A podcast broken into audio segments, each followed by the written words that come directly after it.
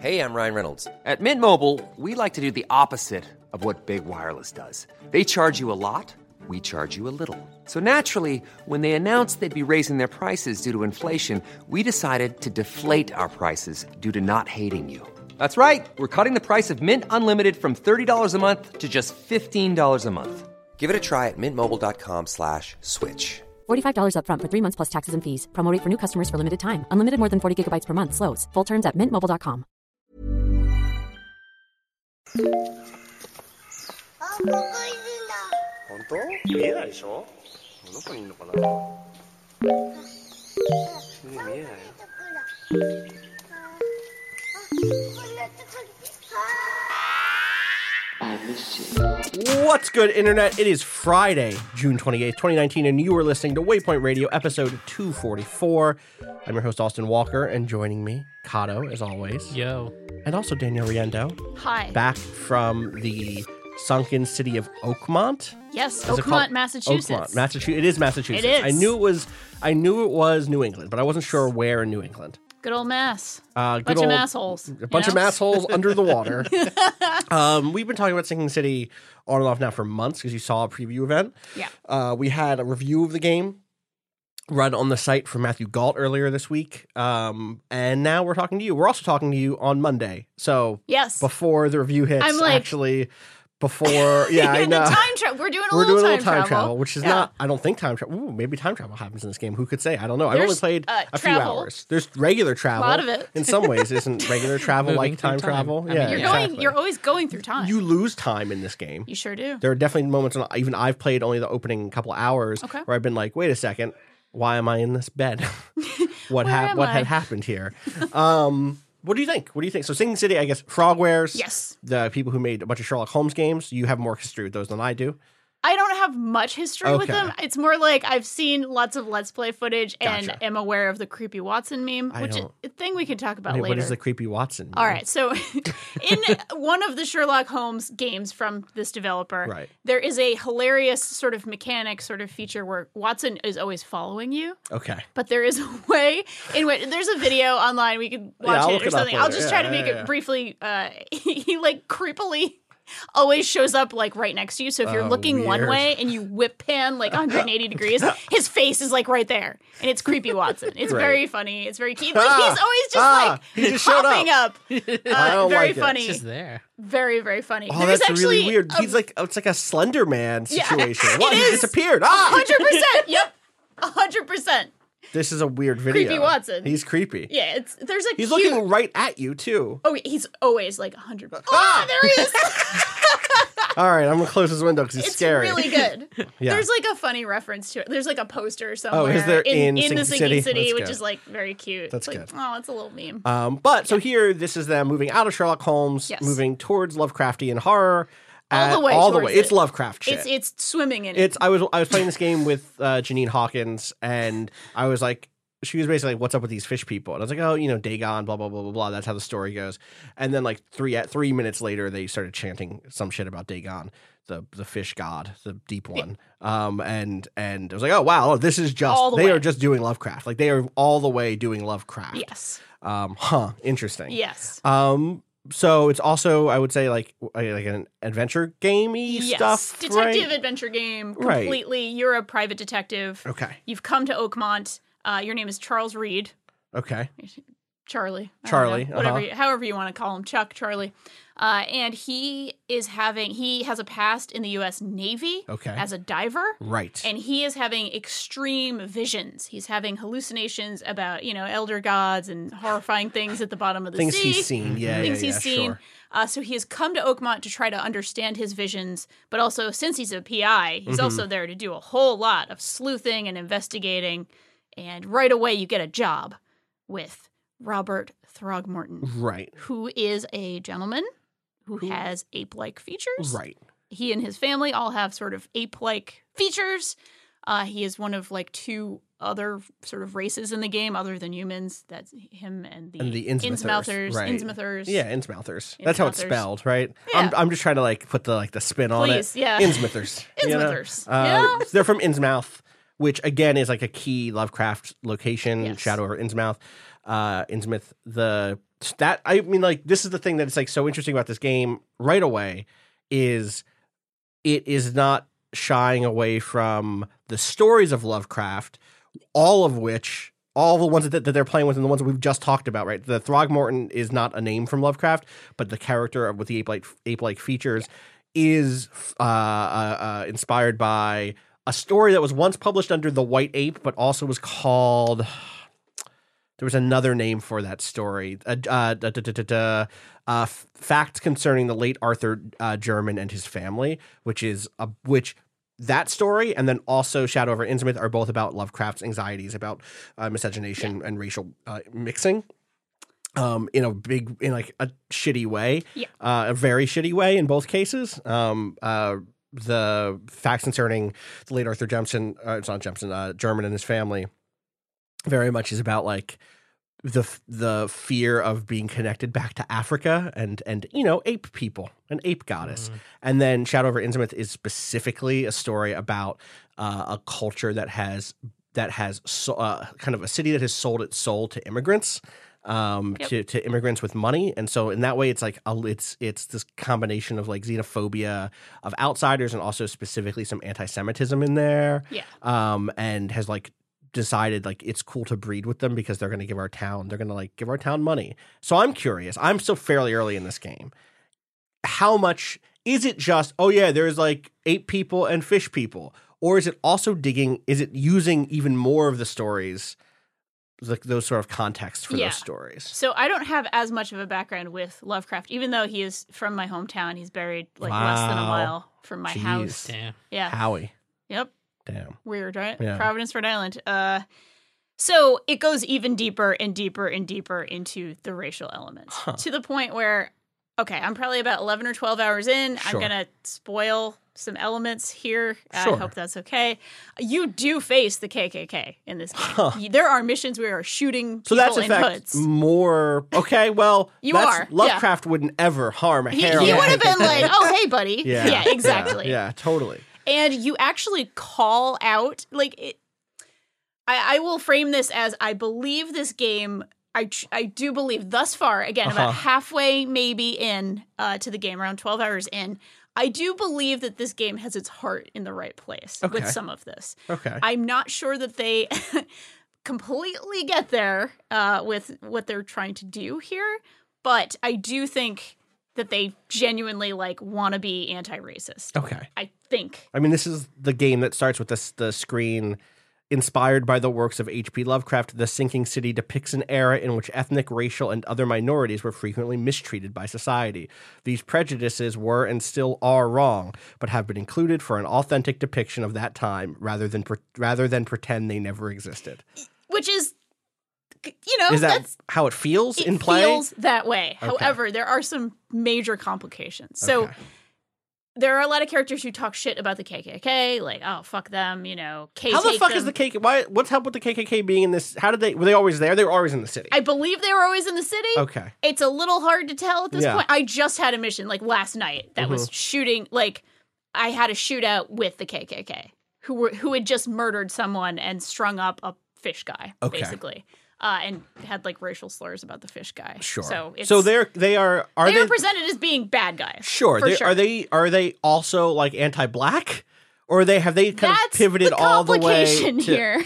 Uh huh. So I have not encountered that yet. However, there is a disparity here. I don't know if you've encountered this. There's a lot of people of color. there are a the lot of people of color. Yeah, There's yeah, a lot of black the- folks. Like immediately, you meet a lot of black folks. Uh, like the person at the newspaper. Yep, she's black. There's a doctor Yep. at the at the one medical of, like, school. The intro, one of like the intro guards that Throgmorton has on his side, and I'll the thing that another thing to be extremely clear about is the Throgmorton family, who are the eight people, are not are not coded as like black 1920s Not. Americans. Yeah. um, they he looks most he looks white, but he's coded like rich white old money. Yeah. Like that's the that is the the Extremely old money, one of the great families of this island kind right, of thing. Right. In yeah. fact, in fact, the the reading of, on that character for me is that the the character in the story that was also published as the White Ape, um, it's all about like this anxiety and terror of realizing that that his family traces back to the ape goddess, whereas the Throgmortons feel like they he's proud of that Very, the, relation. ha- the way the house is decorated is okay, completely. I've not gotten to his house yet. Okay. So yeah,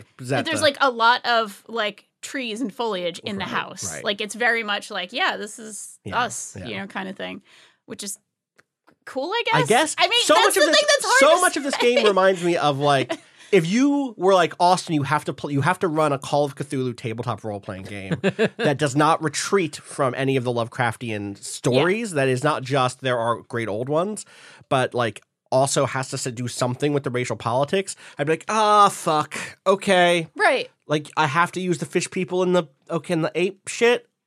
All right, I guess I'll figure something out.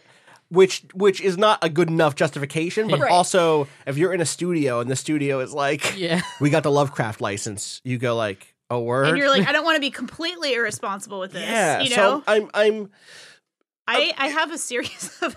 of Sorry. uh-huh. no please I took some shots on my own camera um, I'm as you look for these, the thing that I think is the thing that I think has been like the game opens with there is this racial divide or or or, or uh, kind of like um, racial uh, uh, enmity between the Throgmortons and the, the Innsmouthers. Yes. because the Innsmouthers are f- are recent-ish arrivals. Yes. and are very After much right, and are very much framed as working class folks Yes. whereas the Throgmortons are old money, and the two like crash against each other, um, which is which I, it.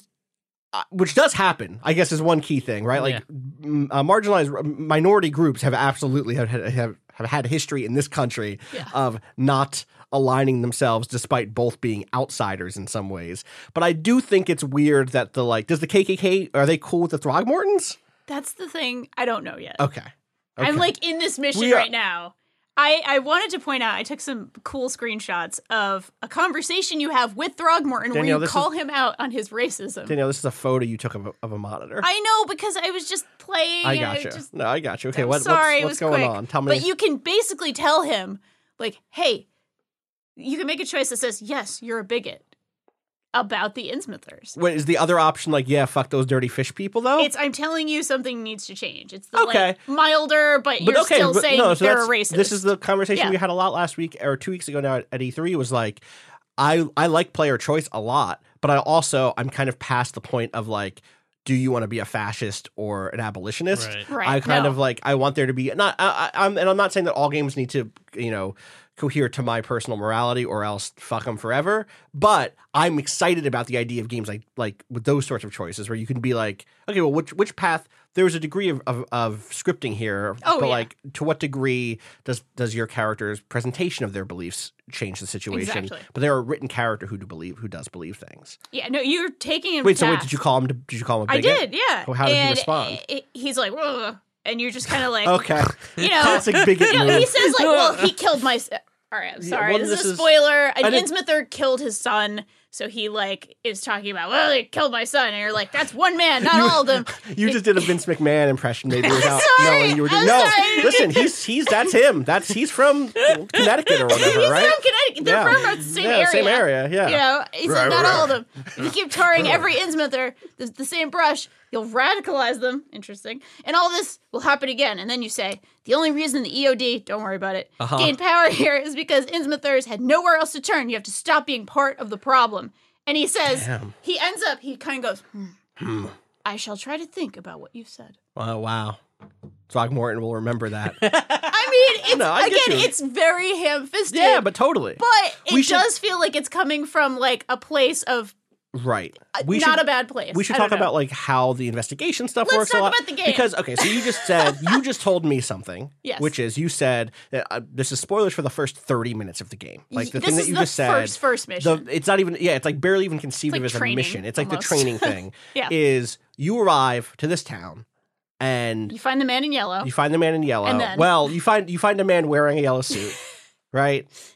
I people listening who who are who are trained in cosmic horror, like the man in yellow. What? So you find a man wearing yellow. Yes. Uh, It's a good and suit. it is a good suit. I don't know what the fuck is up with him, but I'm weirded out by him. Um, I have some theories based on some other on cosmic horror stories. um, and he's like, "Oh, welcome to town," and then directs you. He's like, "You're gonna run into some people who you can if you're useful for, th- for them, they will be useful to you, Yeah. basically, right? Uh, and so you go up this like stairs and this like rain drenched, also disaster laden oh, port. Oh yeah. There's just been a flood. There's just been a flood, but like there are just tr- there's a train that's been knocked over Yeah, and it just bad flood. currently on fire. Yeah. Like Wait, on fire in the water? in the rain. Okay. It's like above. It's like on the Sure. The rain started later. Their you know? boats flipped over. Everything is just devastated. Awful. Yeah. and that's when you run into Throgmorton. Yeah. The Robert Throgmorton, I think, is the Yes, Albert's the patriarch's- son. Albert's Yes. son, and he's like, "My son is missing," or whatever. That's, he- And- that's how he says yeah, it. he does. Uh, and he's like, "The police can't help." Ah, you private eye. And and you're like, "Yeah, sure, I'll I'll look around."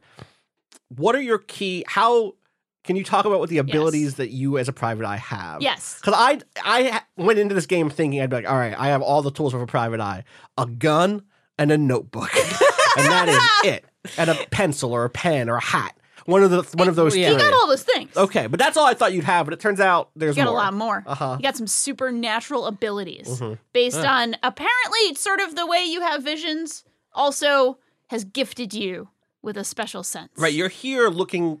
You're here because hopefully you'll find out why you're seeing visions. Yes, that's of- what you want in, in general. Yeah, that's your actual motive That's what here. Charlie wants. right, and Charlie so wants to know what's going on in his brain. which fair. I think Yeah, we I all want to. Charlie, me too. What the fuck is going on up here? Yeah, you know. And so yeah, so you go into investigate. So you go to investigate the scene where he was last seen. where, where he was living, Albert or, or somebody the- took him in. I think some fishermen took him in Yes. because they found him on a boat. He had gone off on an expedition, a scientific expedition, Mm, to try to find out some some sh- weird shit was happening in the ocean. So, Right. of course. So you go in and you do what you would call like in an LA Noir or something like that. You're going around, you're looking at objects, Mm-hmm. you're turning them around in your hand, just like LA Noir or that sort of thing. And then once you've s- collected all the key evidence, you are able to enter your sort of.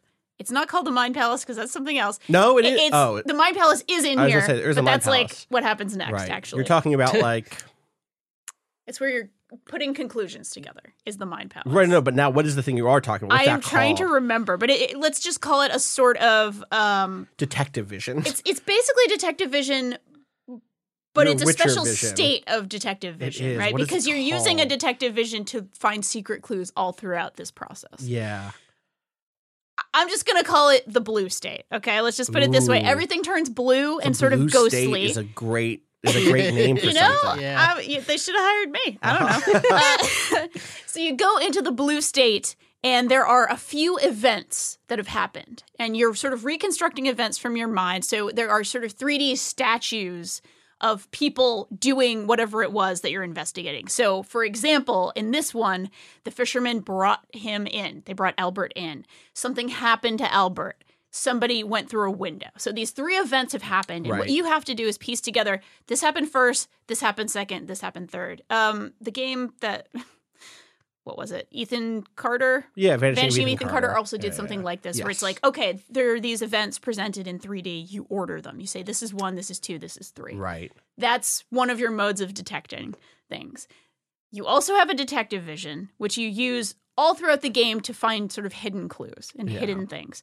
You also use it to sort of follow the clues once you've gone through the blue state. Yeah. So that's how you kind of go through a little portion of the city and see where Albert ended up. Right. That's kind of where you find So like walk around this Yeah. room.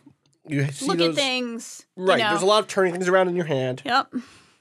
There's a lot of like now let me activate my weird magic state. vision, blue state vision Yeah. to see that he's like floating off of his bed um weirdly and like okay Yeah. what happened here you go okay this thing happened first this thing happened second this thing happened third and also this is the moment where like there were some like eternal darkness style like quote unquote sanity effects they don't call them that here but like yeah, there's like monsters on the edge of your vision. yeah, Weird things are happening. yeah and there is a is that blue bar or like a sanity bar Yes, it is. It's called a sanity bar, I okay, think. I'm pretty sure. um yeah which is just like such a holdover from a lot of lovecraftian inspired games Definitely. that i think is just like not like one i think it's shitty like I, I think in general horror can do better than Yeah. than like Poo on mental illness. exactly but also i think thematically games that do it that way are missing even the point of of the way those stories unfold Yeah. it's not it's yes characters do recoil from horror and are marked by it. And and Lovecraft certainly plays in the space of mental illness of like Oh, yeah. mental illness as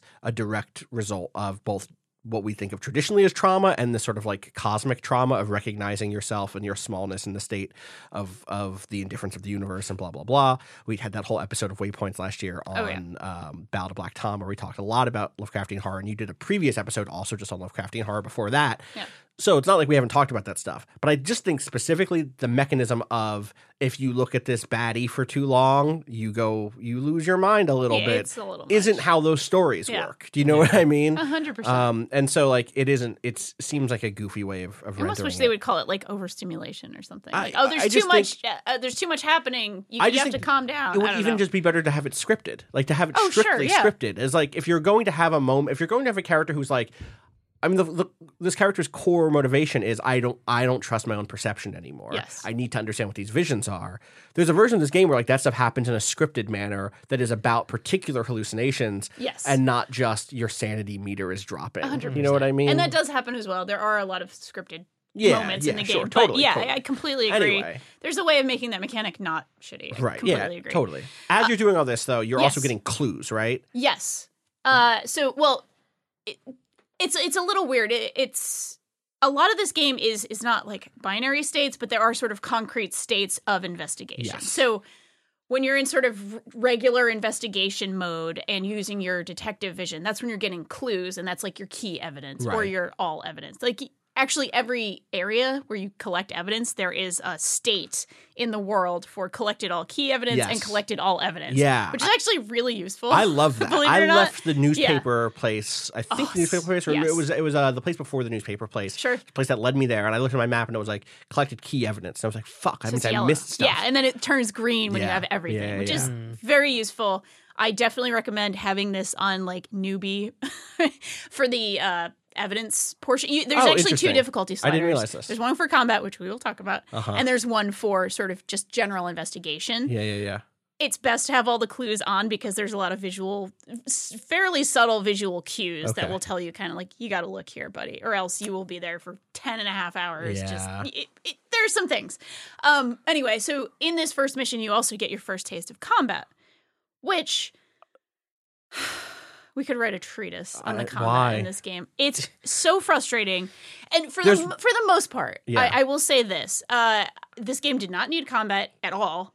Uh, it gets in the way, and it's incredibly frustrating at points because it's janky, but in a way that doesn't feel great. Yeah. Uh, it's janky in a way that's like you're not just like, oh, you're not Mr. Badass. It's more like you have a shotgun, you have all these guns. Yeah. You're just, I don't. it's bad. I wish there was. I opened up one. I was like, "Oh, there's a skill tree in this game." there is. And I was like, "And there's this like huge skill tree dedicated to combat in this game." is. That's not what I'm here for. it's It's like triangles a melee attack where you hit somebody with like a axe or a crowbar or, a or whatever shovel. you It's have your- at the it's your- Yeah. Oh, it's like the, the one on his backpack by default is like a World War II trench or a World War Right. One trench shovel. because that's what he's he's. he's a World used to War One soldier. vet, yeah. right? Or, Uh, or I guess maybe, maybe he might not be a World War One vet, but he was a Navy I think he diver was, in actually. that era. Yeah, certainly. I think he's a vet. 1917, so he would have been in the military Right. during the war still. Yeah. So, but I don't know if he served where. You know what I mean? So right, and they don't go super far into Totally. that. At was least thus Navy, so who knows? Navy person. Um, so triangle is a melee attack, I want to say. Yeah. And then you also have guns. yep. You sure do. You you get traps and grenades later on too, like bear traps. Those are all right. There's a moment where this. you open a door and there's a monster, and you're like, "What is happening?" Yep. It's not scary. It's just like, ah, okay. Here it is. There's like a flesh being. Gotta shoot it. Uh, It's it sucks.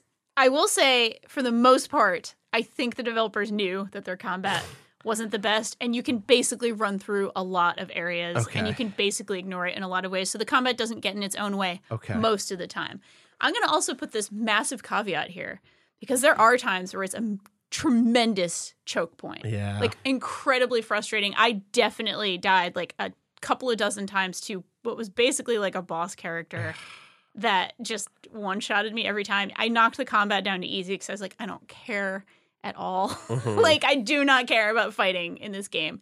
Even with that, this was like a horrific choke point in this game. And it really was unnecessary and really frustrating. It should have been like such a cool thing because it looked cool. I won't spoil what it looked like or what was kind of going on, but like it looked really cool. It was in a cool moment of revelation about the sort of larger forces of the game, and it just was like, okay, I died two dozen times here, and I shut my computer off in frustration on like Saturday night at two in the morning. So I was like, fuck this game. Video you know, it was one of those. It was Yeah, yeah. totally one of those. And it was like, y'all, like you clearly somebody understood on some level, like the combat kind of sucks. Yeah. It, it's so easy to honestly cheese it. Like you can just use your shotgun to go through three guys at a time. Like Are- it's not hard to like cheese does it.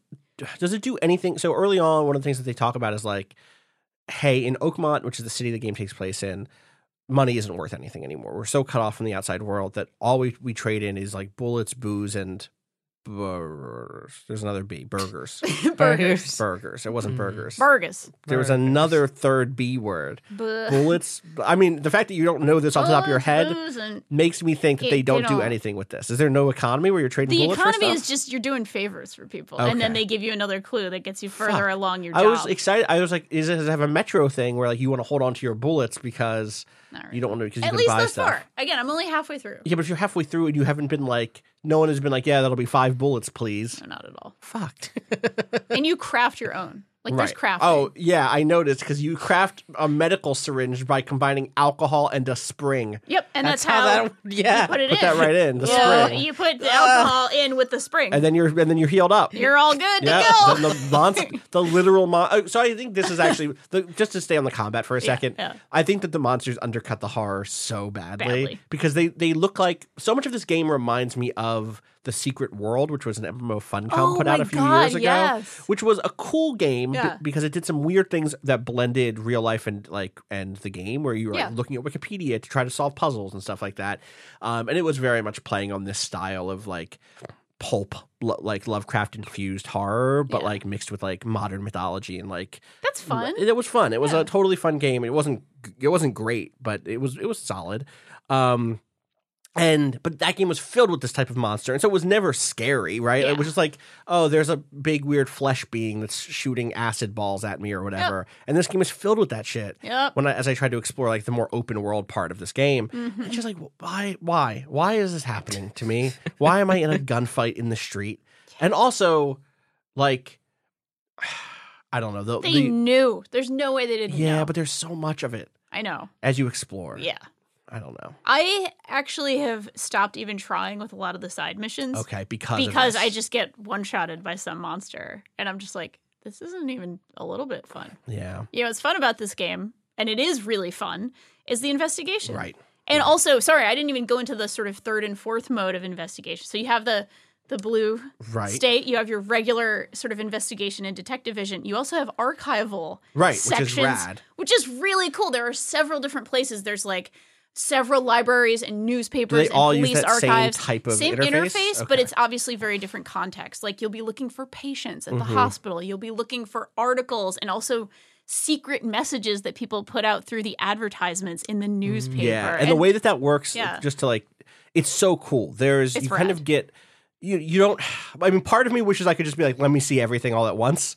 Um, but Right. the way it actually works is that you get like you go to the newspaper and then you kind of have three categories. You have you pick three things to kind of cross reference. Yes. So um, let's say I'm going to invent one now so that it's not a thing that we that I'm spoiling. Sure. But like, let's say you wanted to find out something about um, where an opera singer was on a certain night. Yep. Right, you would uh, a certain night twenty years ago. Mm-hmm. Maybe what you would do is you would pick kind of four categories there on the on the the newspaper like search. Yeah. There's period of time, and so that's like 1880s, 1890s, 1900s, 1910s forward, or something like Yeah, that. yeah. There's people, and that's like city officials, regular people, celebrities, and then like some other fourth category that I already forget, outsiders or something.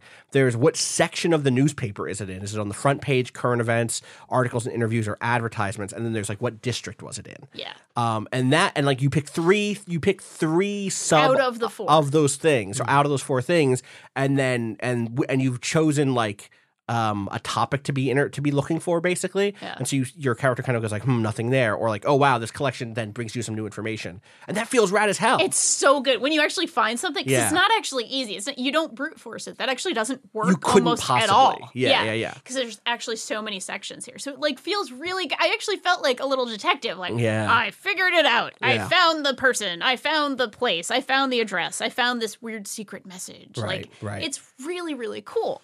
And so then there are those, and then there's also your mind palace, right, which is the where way you're just putting clues. it like together, comes basically. together basically right? So like going back to that first mission you're looking for a son.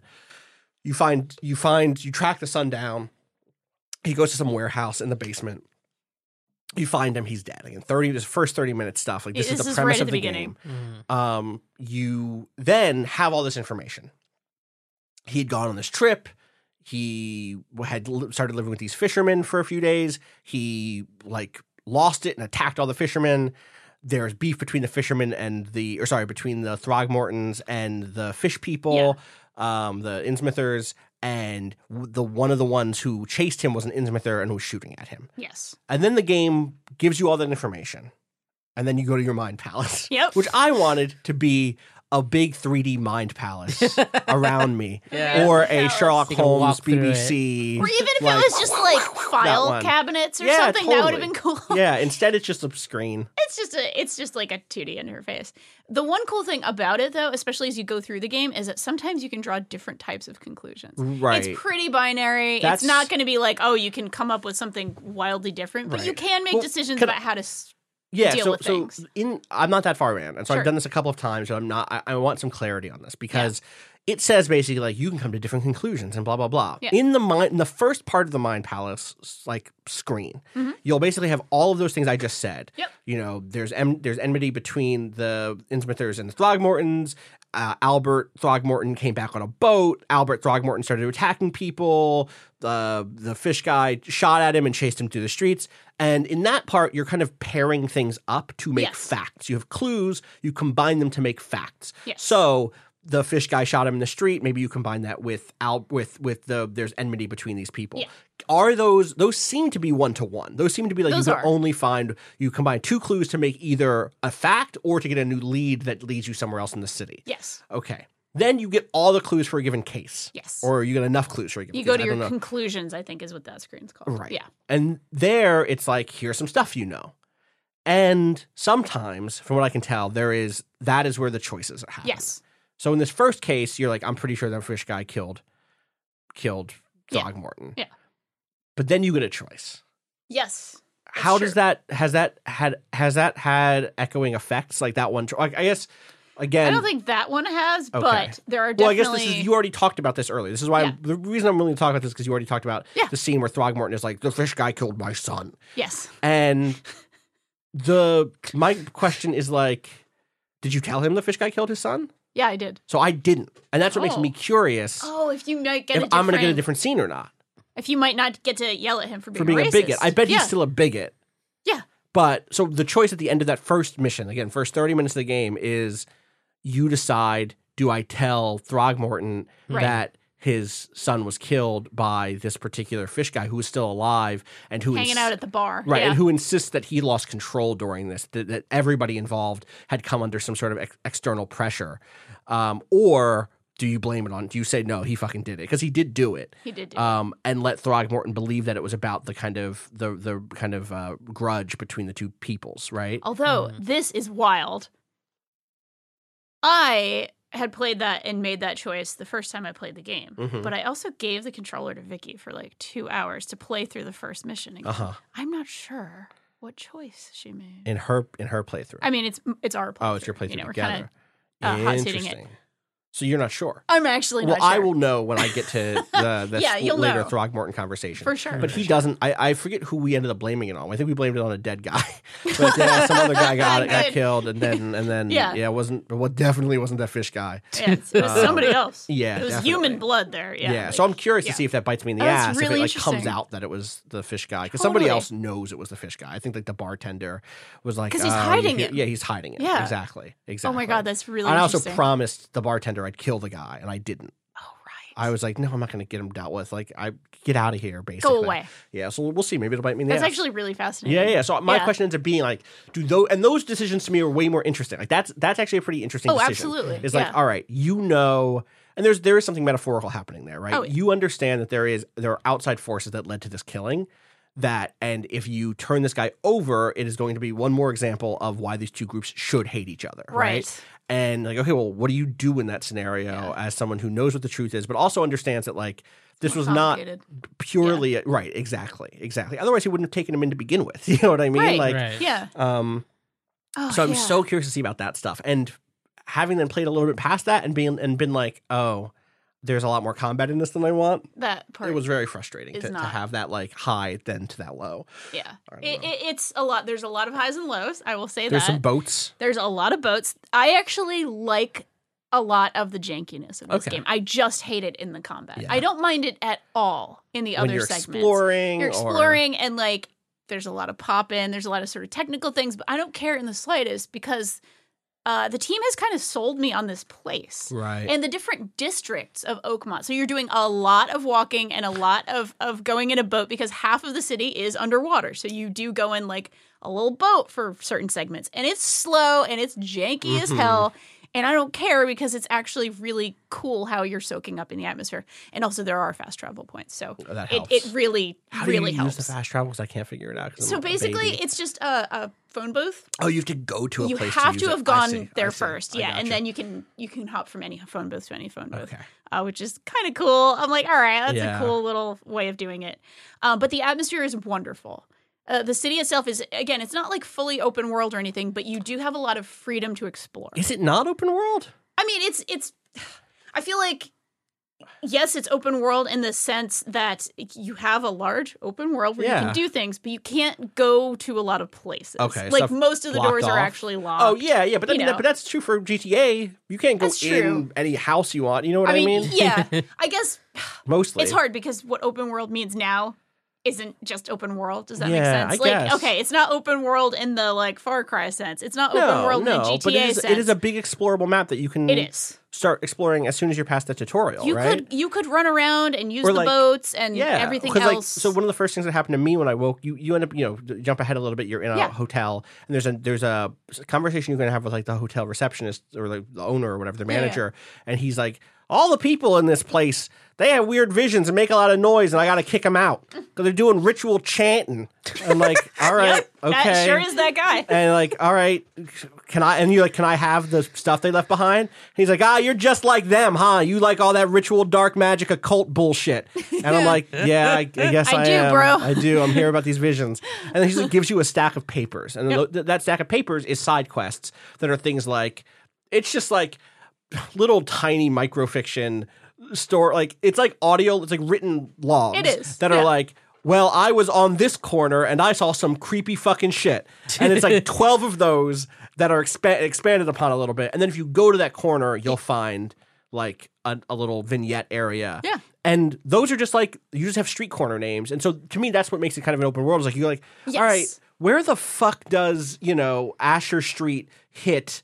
Uh, I forget what the one was that I was looking for, but there's a you know hit hit Warsaw Oh, yeah. Street or whatever, Yep. and you go to that street corner and try to find the, the way into the area, and there's like put on your detective vision. And It's do some stuff. really cool. And so that's the part of me that Yeah. does feel like it's kind of an open world detective game because you are doing those little those types of things that you would have found in a Batman Arkham City or something. Oh, like that. totally. You know totally. what I mean? And the map itself is actually it's really like satisfying to find a place on Yes, the map because you'll yes. get a lot of directions in side quests, also in the main missions, but Right. in side quests as well. You get sort of the cross streets or like, hey, it's on Warren Street in between Ocean Grove and whatever else. near the diner, or Yeah. near the whatever. or right? they'll might give you a little bit more context, like it's on the hill over here by the side of this Yes. and this, and it's actually finding the place takes that tiny little bit of detective work itself that is really really fun to actually kind of do to actually execute that yeah. uh, and that's why i don't mind moving slowly through this world uh, also because the atmosphere is really good they really do sell like a decaying piece of crap like 20s new england city.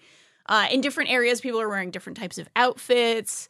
In different areas there's a different level of sort of decay Mm-hmm. or like oh things are still going okay. Over here there's like a smuggler grove area that looks like a almost like a half sunken Wild West town Ooh, a little bit. Like the different areas of the game really do look different and feel different and have like a different uh, tone to them. Yeah. just super nice. And is that super is most of that city at that point really open, or is it does it open, open. district to district?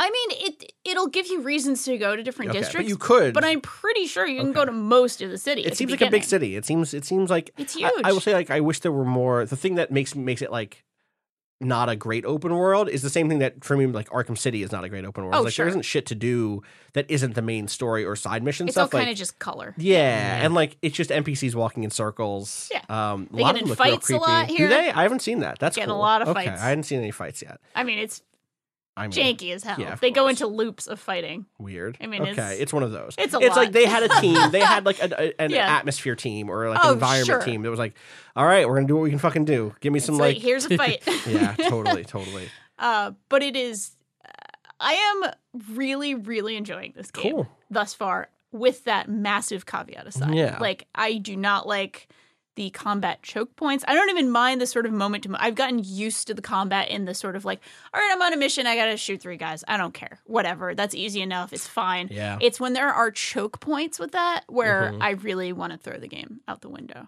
Um, yeah, and one other thing, this is sort of an interesting uh, thing. We touched on this at the beginning, uh, but getting away from the mechanics and going more towards the sort of uh, thematic stuff and how they've they've populated this game. I think it's really rad and cool and awesome that there are so many people of color in like they're professionals. Like they're Yep. in this Yep. world, in this really racist, fucked up world Mhm. as like professionals.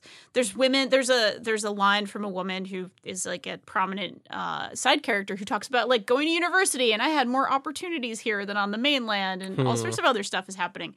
But this is also a world with the KKK and a lot of racism and a lot of prejudice. So it's like there's there's uh I don't know if it's commentary. I don't know if it's not commentary. I don't know completely what they're getting at with that, other than it's possible that this the people making this game wanted very much to be like we're a progressive team. We want to show progressive ideals. we want to show a right. diverse cast, also- and also in a racist world. right, right. Um, and Which I don't which I don't is- know if it's a bad thing or a Right, good thing or it just seems interesting to me that that is like this is a world with the KKK.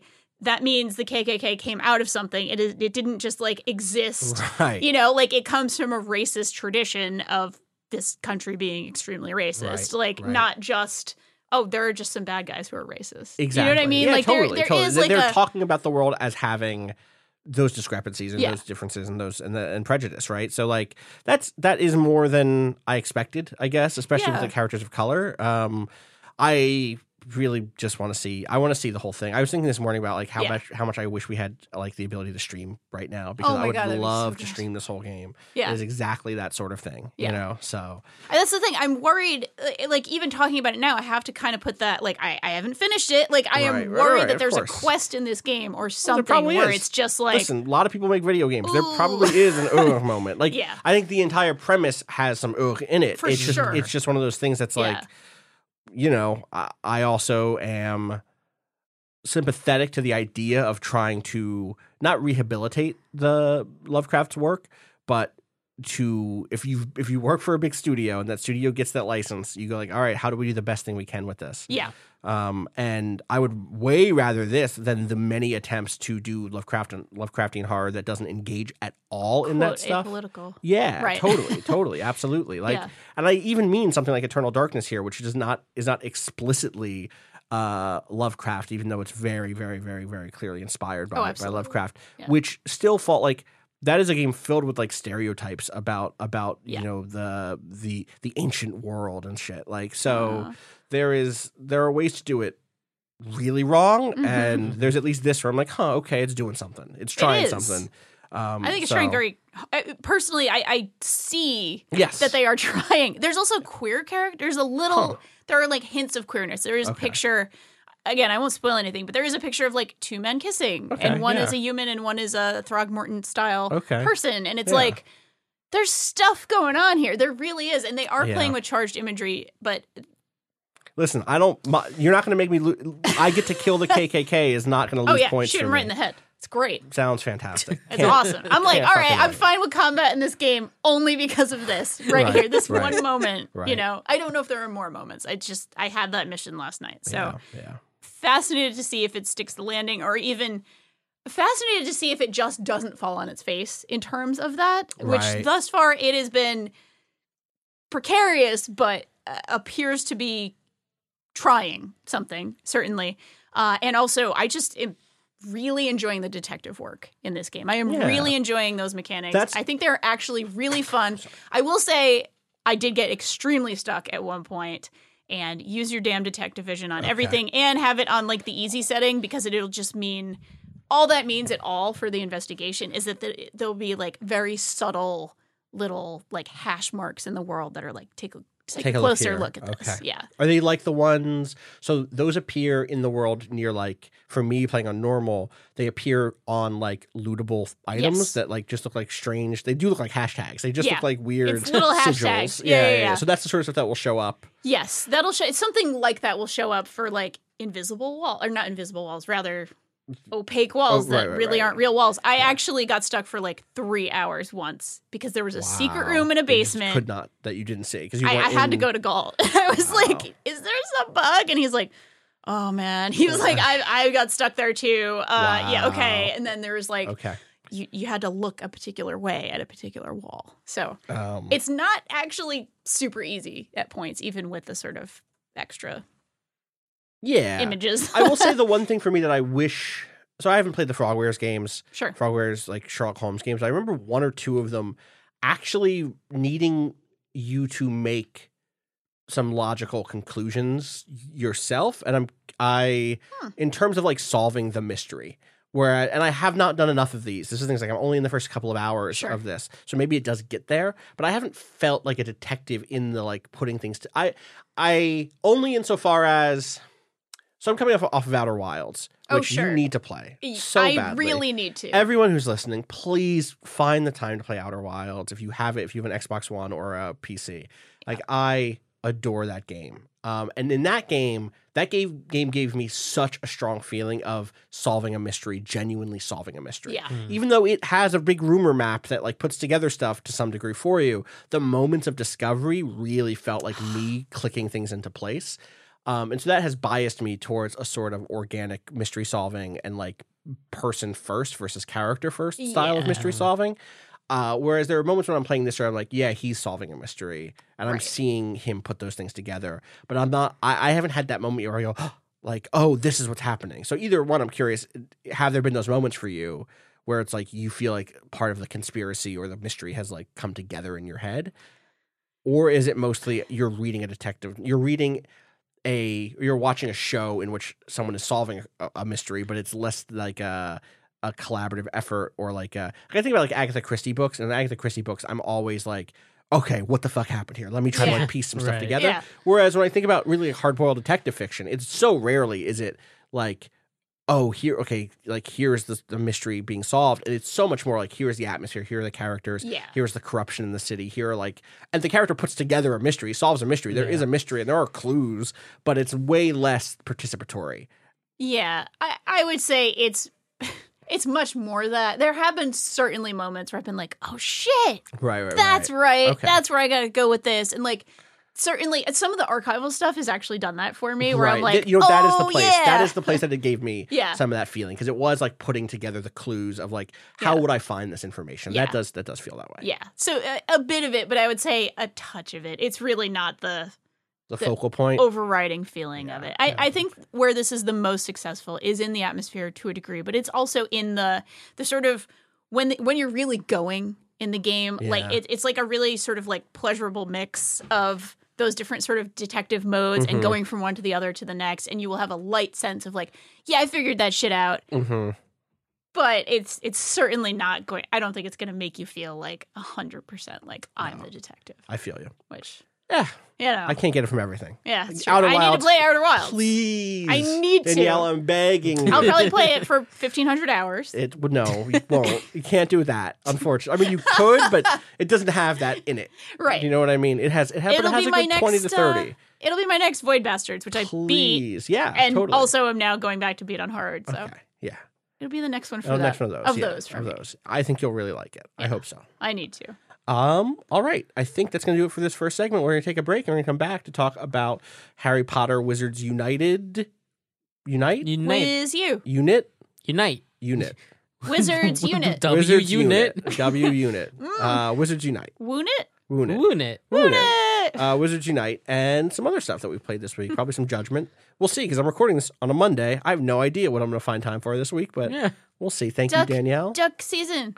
Duck season. Oh, duck talk about duck season. season real quick. Well, I, I've only like dipped a toe in, Oh, okay. So but I'm interested. you're interested. We'll see. It's like supposed to be a David Lynchian, uh, you know, sort of exercise in uh, nostalgia, Okay. 80s nostalgia. We'll see how. I'm how curious it goes. how it goes. Me too. Well, thank you for coming through. Thanks. Uh, where can people find you on the internet? You can find me at Danielle Ri, and uh, please go to Vice Reports on Instagram. Go to Vice Reports also, on see Instagram. see the cool things we're doing. We're doing a lot of uh, college advice and queer uh, and Hell LGBT yeah. stuff. A lot of Stonewall stuff. Hell yeah. So yeah, Nice. Happy Pride. happy Pride to you. Thank you. All right, we'll be right back.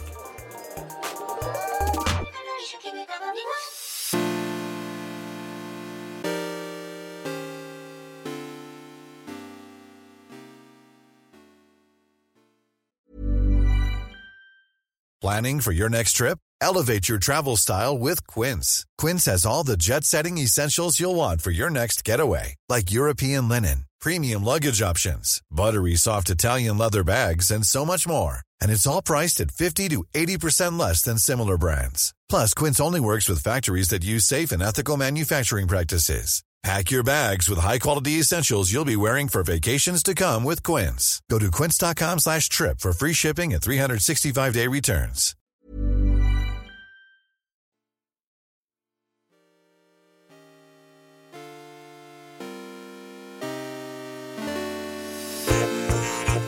And we're back Let's all have a frothy glass of soy. just in time with some new people. Patrick Klepek, Rob Zacny, you're here now. Uh, we said uh, bye to Danielle because we're recording this across two different days. We already talked about Sinking City a little bit, but Rob, I know you've been playing some of it. I've been playing some of it. I already talked about it, but I want to hear what you have to say about Sinking City before we move on. How do you, what do you think about this Lovecraft shit? I mean, honestly, in a weird way, I think the Lovecraft stuff is the least interesting part of it. Yeah. Is the funny thing. Like, what they've done effectively here is create a pretty decent, like, okay, let me throw this out. Imagine a Continental Op game. Imagine somebody was Uh-huh. like, the Totally. Continental Op comes to Poisonville. Yes. And there's an entire Oh, game of that. My whole and You said how do you make that happen? And part of my brain uh, like unlocked because I haven't thought about the Continental Op in a little while. This is how you. Man, but You're Red right. Harvest is some shit. People, Blood need- like, Harvest people is don't some know how shit! people do not know how hardcore Dashiell Hammett was. Oh. People like honestly What is that that dude wrote some like truly blood curdling. I think we've confused. Uh, we've confused Kato. Do you know? No. Okay. None of these words make any sense. okay, you to know me. you, know, you know the Yojimbo, Maltese- right? Wait, say what you were gonna say. What were you gonna say, Rob? You know. You who? know you know Yo- Yojimbo, right? Sure. Yes. Okay, that is effectively an adaptation of a hard-boiled PI story that Dashiell Hammett wrote. Yeah. uh, starring one of his like recurring detectives, the Continental Op. He's this anonymous detective who's basically an insurance claims detective. Wait. but he keeps Yes. getting Wait. embroiled in like hardcore mob shit. What's up? Yo, Jimbo? Yeah, Yojimbo, the Kurosawa film. No, that's not what I was thinking. Never mind. I have no. I'm, I'm lost again. Okay. I was gonna I was gonna say I almost interrupted Kato's y- y- yes, and I was like Kato, no, you, that was the don't. least That was not- confident okay. yes I have ever heard from a do you- person. do you know that was some the- Shinji shit?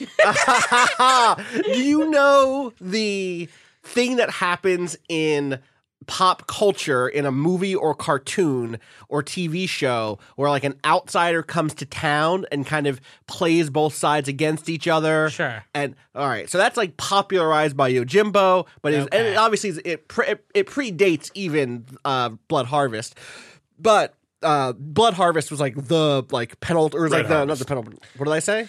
Red Har. Yeah, sorry, Red, Red Harvest, Harvest, not blood, not- not Blood yeah. Harvest. My bad. Uh, listen, there's a lot of blood in that book.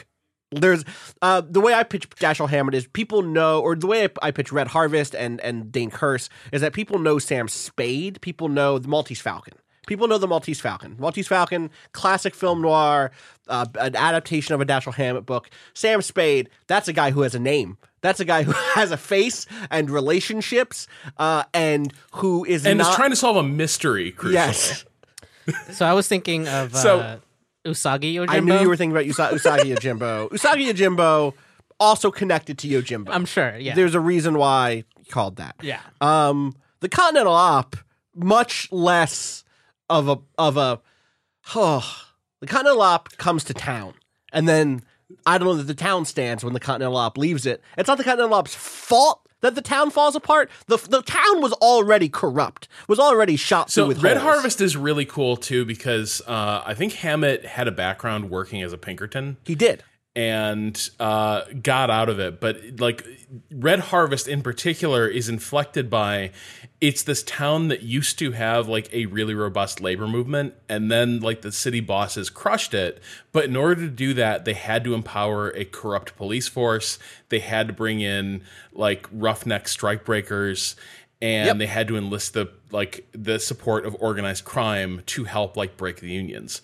The Continental Op comes to this town um, called uh, Personville, but everyone calls it pronounces it Poisonville.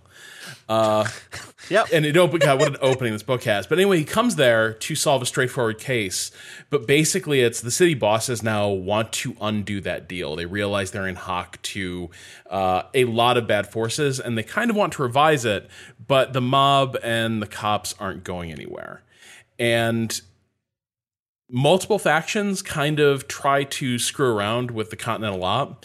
And early in the book, almost without really like deciding to, he just starts sowing chaos and playing the sides off against each other and basically triggers like a mob war that makes Miller's Crossing look like 12 Angry Men. Like it's it is such a cool and like bloody book. Uh, it's a lot of fun. But the the thing I want to get here is what I dig about that is it's a hard thing to bring to life. I haven't seen a lot of games try to do it. This idea that the private eye comes to a small town. There are all these like politics and factions that are already in the middle middle of their own story, and you're kind of dropped into the middle of it, both as an investigator, someone who to bear witness, and someone who can influence the arc that this follows. Yeah. And the thing I dig about the sinking city is it actually kind of feels that way. You get there and this is not a new crisis that's erupted in the city. This is something that's been going on for quite a while and has roots to old divisions within the town. And that has my attention. Every time it starts trying to do the woo, the veil of reality is peeling back, and holy shit, it's a squid monster behind it. I'm like, yeah, So how about I just go like rough up a mobster in a speak and Yeah. call it a day? Yeah. The thing that from talking to um, uh, Gault, who did our, our review for us, um, uh, uh, Mike, uh, sorry, Matthew Gault. Um, the thing that like really stuck out to me there, or the thing that that made me mo- most excited to come back to that game, is that he insists that the focus is not on the spooky shit. Like that stuff is there, um, but it's mostly how do people act in a world where they all believe in the spooky shit how do you like there are cults to, to ancient gods but it's more interested in the cult and the people running the cult and they're like you know in the review that he wrote it, he explicitly calls out uh, or, or not calls out but you know focuses on a relationship between a woman who's running a cult and her husband who is bigoted against like the the Innsmouthers who are people who have fish like features um and like she is running a cult to a a, a deep one to a to a, a terrible you know uh, uh, uh, fish god who would just as soon see the world flooded as you know see her weekly tithes go up. Um, and so like there is a reason maybe for for not trusting her but her husband is a fucking bigot also and that is the focal point of the game more so. That st- sort of story is the focal point of the game more than what's happening deep below the waves so that stuff obviously is still there. Um, but i'm with you i think that's a great that's a great ana- or a great comparison also, briefly, Dashiell Hammett, an avowed leftist, a member of the Communist Party, was blacklisted uh, during McCarthyism. Shout out to Dashiell Hammett, you a real one. Was a Pinkerton, and then was like, mm, "This sucks." Actually, Let me tell you how much the Pinkertons Oh, so suck, that's by the that's way, what that like, that's what they're going for in Watch Dogs Legion. We, mm, yeah, uh, every every every totalitarian cop you recruit is Dashiell Hammett, being like, wait a second, uh, oh wow, I really just want to work on my novel. uh, yeah, no, everyone should everyone should check out Hammett. Uh, I I still say like Austin in my heart of hearts. I think Chandler is the Yeah. greater stylist, but in terms of just like really punchy, nasty American prose. Like Hammett is the king, and We his should short, do a the Continental Hammett- Op short stories rule too. we should do a. a, a I was going to say we should do a, a Continental Op short story, or or even those books fly by sometime this fall once it's like rainy weather as a as a waypoint. Yeah. One week we should just pick one and just like you know lean into that film noir shit. Uh, obviously it predates film noir. Anyway, you know what I'm saying. Um, cool. Yeah, I'm gonna keep playing Sinking City this weekend. I think. Patrick, the other big news of the week: Yeah. Mario Maker Two. More. Nope, doesn't exist. Not out. Uh, they canceled it. Um, Just because your review breaking. Were breaking, they like break? Yeah, no. But yeah, breaking like, news: Dan "We can't Reichert do still it." exists. Uh, they Mm. canceled Mario Maker 2. Uh, we can still save ourselves from this. It doesn't have to happen. I don't have to play this game again. Um, but Patrick, you don't get to play Yeah, this reviewed- act anymore. You don't get to do this anymore because you made a level. I've and- got 24 hours to, to keep up the conceit. Well, and hang on, you, like th- you have become Right. what you despised, right? Like you made a Only a truly asshole out level, of right? obliga- out of obligation to ethics. Mm, I, really? uh, you just I had no choice. Um, I mean, look, Uh, look, go to, go to, Gamergate go to the ran website. women. Go to the website. Deep freeze. Look up my profile. Uh-huh. Um, deeply committed to ethics. Um, and Gamergate uh, ran women out of uh, to, out of video games where they made Patrick Klepek make a Mario Maker level for once. That's that's how it Yeah, works. look, the consequences of people's actions are multitude. Uh-huh. Um, so yeah, Mario Maker uh, two comes out. Uh, it'll be uh, out uh, as of uh, when this comes out. I think it comes out midnight, maybe on Thursday or something like that. I forget the exact eShop publishing schedule. Um, but yeah, uh, Austin uh, made my day in like uh, really hours before my flight, sending me a message with saying just check check your email, and it included a uh, a code for Mario Maker Two. That made me feel Um, good. Every once in a while, I, I do a thing of my day where I feel good about it, and being able to send Patrick Mario Maker code in time Before a four the and a half hour flight, yeah. yeah, and also just like during E3. Not that you had a lot of time during E3 to like sit down and play it, but there were some mornings. Rob was cooking up great breakfast. You were playing Mario Maker. You know, like that's that seemed all right. Yeah, um, it was good. It was good. Um, and so, uh, you know, the review I wrote for the people who like aren't familiar with like the major changes to Mario Maker Two, um, there aren't. Um, it is uh, by and large a port with uh, an enhanced tool set, like new tutorial stuff to try and get people to better understand how the tool set works. Um, it is uh, it has a story mode with a bunch of um, decently challenging levels, but they're extremely short. Um, and story is like a very loose term. Um, basically, a, a, wild and wacky dog comes over and hits the erase button and erases Peach's castle, and you need to rebuild it. Um, and that Do you, runs you though? through a bunch of huh? Do you though? No, you don't. Well, so that's one of the things.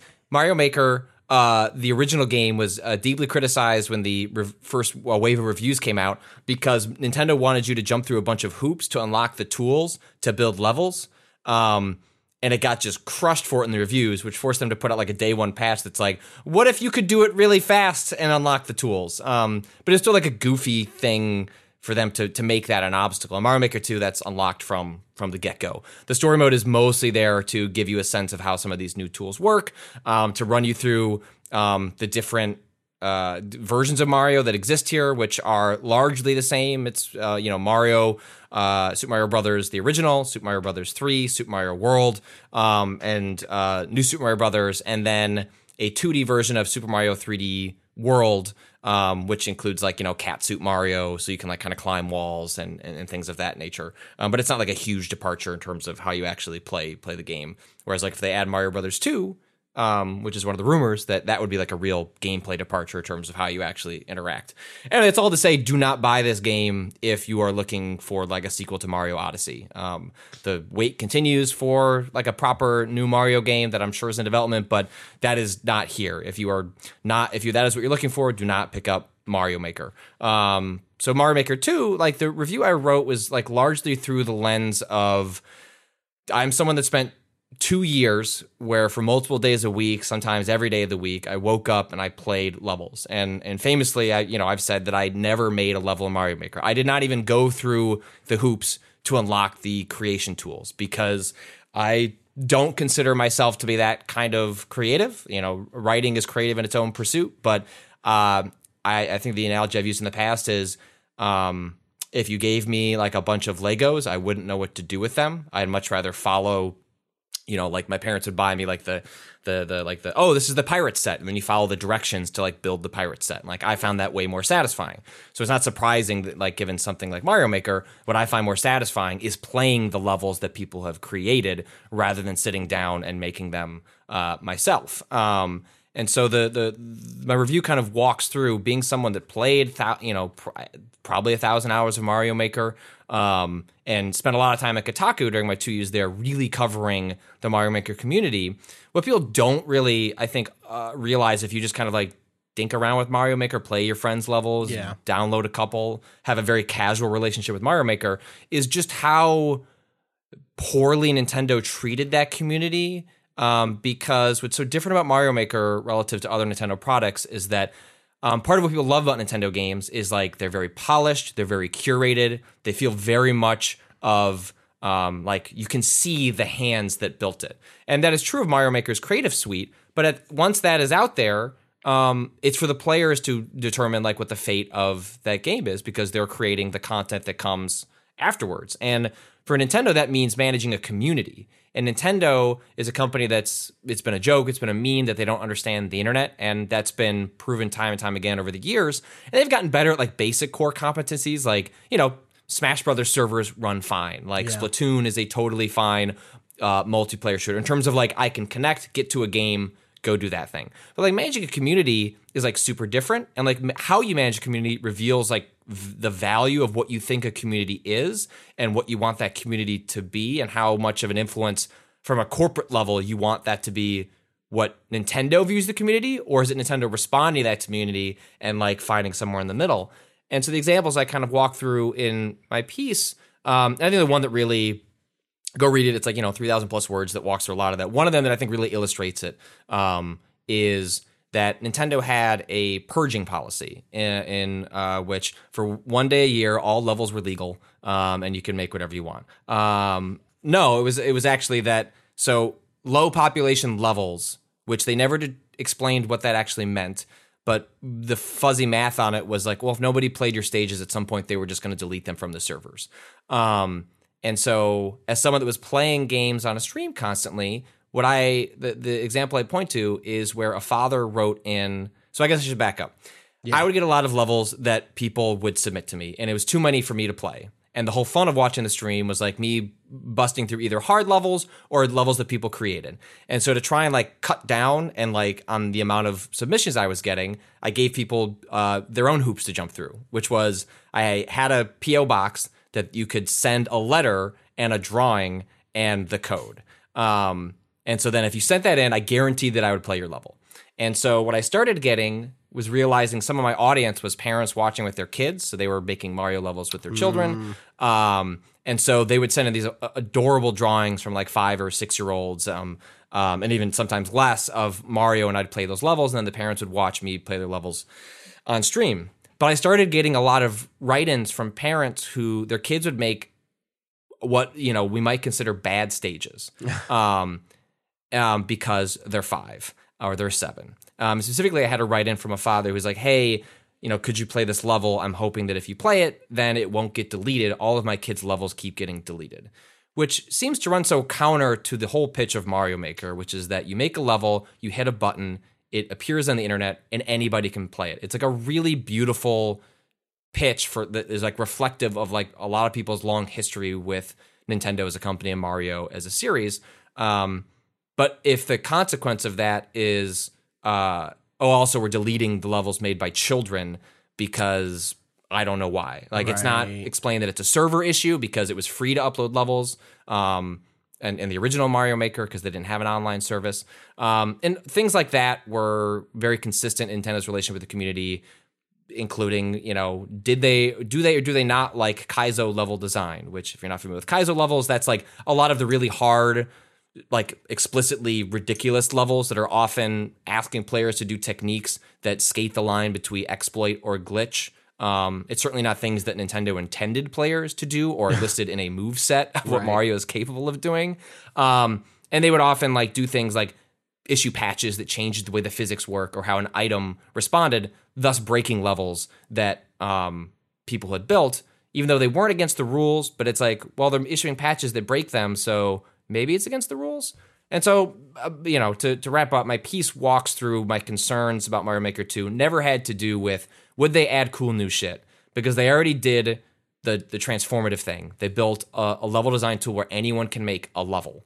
And, and I think that really is truly anyone, because as we can get to, I even I made one.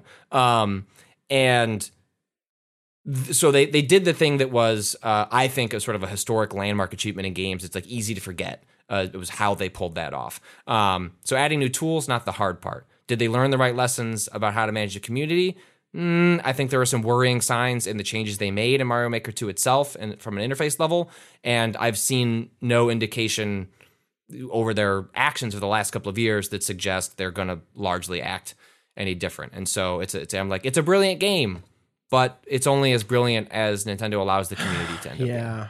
Yeah, I'm I'm it's only I'm concerned in the sense that like you know, you you have a line in here that's like I'm not worried about the quality of levels that's going to come out of this. People are going to do incredible shit with these tools, but it is so I really hope that they are not just doing the best with what they have, and that in the end, Nintendo starts to enable the community uh, beyond just selling them tools, right? like I think about something, Right. I, you know, I, I think a lot about the ways in which um, user generated content is part of big kind of media strategies broadly, but increasingly tied to games. I think about something like Dreams. You know, Cameron wrote a great piece on Dreams recently, um, and and it it user generated content generally sits kind of uneasy with me because it is people paying often for the right to continue to make the product and to continue to create real value for the company that the content belongs to. And in this case, full stop. Mario Maker if- doesn't have enough for you to do Right. unless people make levels that you can download Yes. for free on top of a service that you have to pay for Right. to download those free levels. And I think the, the, Nintendo's online service is like like I usually have a, a it's so cheap and like again like I want to people give a heads up if you have Amazon Prime you can get basically a free year of Nintendo's online service by jumping through some really easy hoop. It's not a trick, it's not an exploit, like it's just an offer.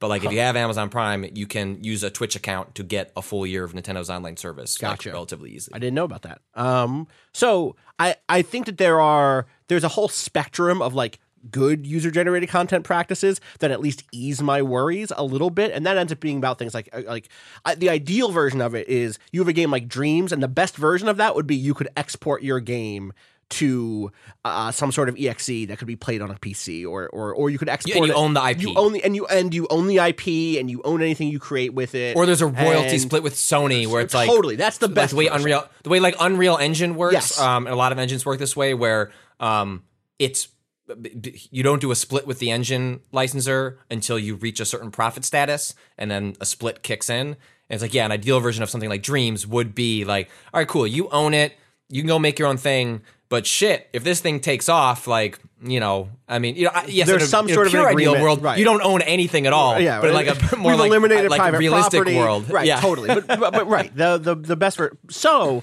but but there are uh, there are things that are like here is what I'm paying for. Here is what I am. You know, I've decided to go to a public park. And or, or to go to a private park, let's say, or I've paid my taxes. Like there's a, I'm going to a public park, I've paid Right. my taxes, and part of what that money does is make sure that the park has nice places to walk, and make sure that the, the lawn is is uh, you know kept up, and that like people are going around and picking up dog shit because I know that the people walking the dogs ain't doing it, um, and, like, and that there is a general sense of upkeep and management and maintenance that that is what the money is going for. And you know what? I do have to bring my own fun. Me and my friends are going to show up with a frisbee. We're going to show up with a grill. We're going to show up and like and and create content for ourselves. But there's a the park. framework. But there's, there's a framework. There's a base. Exactly. And that and that the the version of this that I my minimum is like I want if I'm paying you money so that I can create content on your service, then I want you to help us curate that stuff, to help um, discoverability, to keep Nazis off of the service, uh, and and to make it like as um you know. To, to let us do the thing we want to do in a way that is in line with the way we actually do it, right? That is not just your idealized vision of the here are the seven tags or nine tags or whatever, but like what are people actually making on your platform and how do you enable them to continue to do that uh, as best as they can? And like and and my hope is that Nintendo gets the message and continues to improve on that. So my hope is that they built the backend in a modular enough way that they could do something like add new tags pretty easily. In contrast with systems with like, nah, that's it. We made these 10 tags and that's going to be it forever. You know what I mean? Right. Yeah. So I don't know. I guess. and so. I, I have uh, uh, no confidence that will happen, which is why like I had the line of Mario Maker itself as a creation suite is brilliant enough, and the passion that people have to play Mario levels and the there, there's a reason other like there have been other creation uh, suites made about platformers in the wake of Mario Maker that do things that I wish Mario Maker would do. For example, and I didn't get this in my review, I wish there were ghosts in Mario Maker. So what I mean by that is when you download a when you play a Mario Maker level, um, and maybe you you play an, a really hard one that you realize I have no idea how you beat this. Um, Right. What you have to do is then take that level, punch it into YouTube, and go see if someone did a playthrough of it. Um, what I wish it did is like, in order to upload a level in Mario Maker, you have to beat the level yourself. And I wish you could just say, look, I'm actually not interested in playing this, but I'd love to see how the hell you beat it. And so you should be able to like hit a button that says like watch a ghost run of like the creator actually doing the thing um, and beating it. Um, this doesn't have that. There are other there are other uh, products that have done things like that. They have these very obvious ideas for how you would improve the quality of life for creators and for players. Um, but the reason Mario Maker succeeds, it is so popular, is because it's a shared language. Like you can make another platformer, but it's not the way Mario jumps. It's Yeah, not the way Mario runs. Like the reason you can be subversive in Mario Maker and the reason that's fun is because you have decades of experience with what you think is going to happen. And the joy of someone doing something weird and out of step with Nintendo's level design philosophy is because you have 20 years of like a shared understanding of what's supposed to happen. And that's just not true of generic new platformer that has like a level editor doing really interesting things. And so it will succeed in spite of itself. Um, and I think that will be the case of Mario Maker 2 as well. It just bums me out because I think it could be so much more. And it seems like it just runs up against a corporate culture that wants a level of control that is that is and also just an uncomfortable I don't think Nintendo is fully comfortable with what the community has done to keep Mario level design alive especially 2D level uh, Mario uh, design which is really like the introduction the introduction of Kaizo is a lot of what kept like the creative juices flowing for like how people appreciated uh, and continued to like sort of unlock what was interesting about the 2D Mario games, like especially Mario World, where a lot of the Kaizo stuff um, is, is explicitly built because he has a larger move set in that game. Um, I don't know that they actually like that stuff, Right. and so it's like an uneasy like alliance between Nintendo realizing what's going to keep Mario Maker alive two years from now is streamers playing really ridiculous levels. It's not um, your average person just creating a level that gets played by no one. Like at, at the point they've moved on to Breath of the Wild 2 or whatever. But that game will have a community and a vibrance because they're pushing the boundaries of what's possible.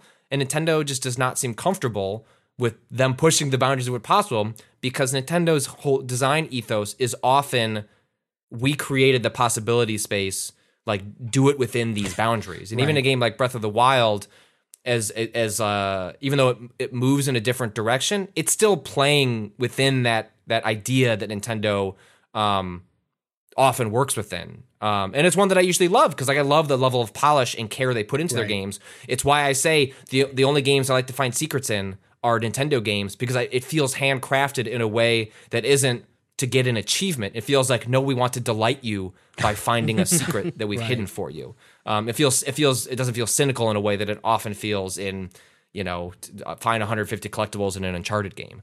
Um, so I, I don't know where they're going to land on it, but I I choose cynicism because I, I don't I just I don't have a lot of evidence to expect they're going to do anything but. I mean, we should. I mean, we shouldn't, but I'm going to say that one of the headlines we we almost used for that piece was um, Mario Maker Two will be brilliant if Nintendo doesn't fail the community. um, and we ended up walking Yeah. it back a little bit because because it was maybe a little too.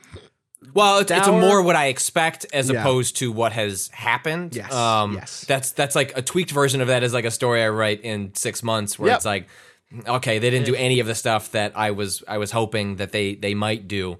Um, and it's like a, a- like Nintendo can fail the community, and also the community can like succeed. Um, um, like both those things can be can be true. I just you know it's like like you know that you mentioned the tags right. So for ex- the, the way that when you are looking for a level. They have all sorts of different metrics. You can search by region. You can search by completion percentage. They've added like really smart ways to like filter through things. Um, but the tags they've introduced. Let me pull up what uh, they actually are. Should have had my review up. Here we go. Um, are like I feel like a step back from where they came from. Um, oh, now it's yeah. All right. So the tags in Mario Maker One: automatic music, puzzle, gimmick, dash, remix, thumbnail, costume, Yoshi, theme, speedrun, auto scroll, shoot 'em up, track, traditional. In Mario Maker Two, they've reduced that from 15 to 9. Standard puzzle solving, speedrun, auto scroll, auto Mario, short and sweet, multiplayer versus, themed music. Um, and like if you're, let's say you're making a really hard stage that is meant to be like just punishing, like where do you where do you put that in that category? Nowhere. Um, none of none of those are reflective, and so the reason this is a problem is because in Mario Maker One, the way that they ranked stages, um, or w- what influenced the algorithm, um, was if you finished a stage, you could hit it with a star, and I think you could hit with a star even if you didn't finish it. And it- it's you know similar to like a Facebook or a Twitter, where like there's only a way to uh, to like something. There's not a way to dislike it. Um, I guess Twitter invents that through the ratio. That's like the equivalent of the dislike, but Yes, that's like a sure community-driven thing as opposed to something explicit by uh, Twitter as a platform. God, when does it become the Um, ratio? What do we have like a because there, at certain at low enough numbers, it's not enough, Uh huh. right? Right. Like fifty replies, twenty retweets, twenty likes is not the ratio. That's a conversation. Well, there happening. was. Um, we should probably ask the creator. Uh, there was someone who was running a Twitter account that was basically like, "Oh, a ratio has occurred." Um, Right. and then they would point you towards the ratio so you could see whatever like drama was unfolding um, that day or that hour on on Twitter. So I guess we'd have to f- find out whatever the ratio Twitter account like determined was like the bar because yeah. I've I suppose they've they've studied whenever a ratio truly becomes a ratio. But so in Mario Maker 2, you can like something, uh, or like give it a heart or give it a boo. Um, so make a like, a like and a dislike. You cannot look up a dislike on a on a pa- on the, page of a, a level. It's not listed, and you can't even look up how many boos have been given to your own level. So it's like a it's a hidden algorithm given um, to Nintendo, Right. Presumably to help them filter through things. But like, let's say you're like a norm you're a normal person you are not me you don't want to play a level that's going to like try and crack your fingers and you're going to spend 3 hours trying to figure out this one jump like that's what I want to do I know that's not what most people want to do if you play that level you might go I didn't like that boo. well that level wasn't f- for you right? Right. so like it that is for me that's a level I would like I might boo it but like for a d- completely different reason um uh, What which is they- that I'm wait, mad at myself What tag Um, did they use in the first game for something like that? Was that gimmick? Was that Uh, yeah, people would use like gimmick. Um, that sort of became a tell for uh, you know, what people wanted, which is like what people wish would happen in Mario Maker 2, and what I hope they do is just add something like tricky. Yeah. Like they're not going to use the word kaizo, right? Like I, yeah, I, that's what I actually want is just like Here it or, is. or hard, like Right. really hard. Right, Like, I mean, right. like they're like they don't have to be cute about it. Like, and they are cute about it. Like, what does standard mean? Like, I don't know what Well, standard that's- says. Like, the specific thing I'm zeroing in on here is in Mario Maker 1, one of the tags was traditional, and traditional just became standard.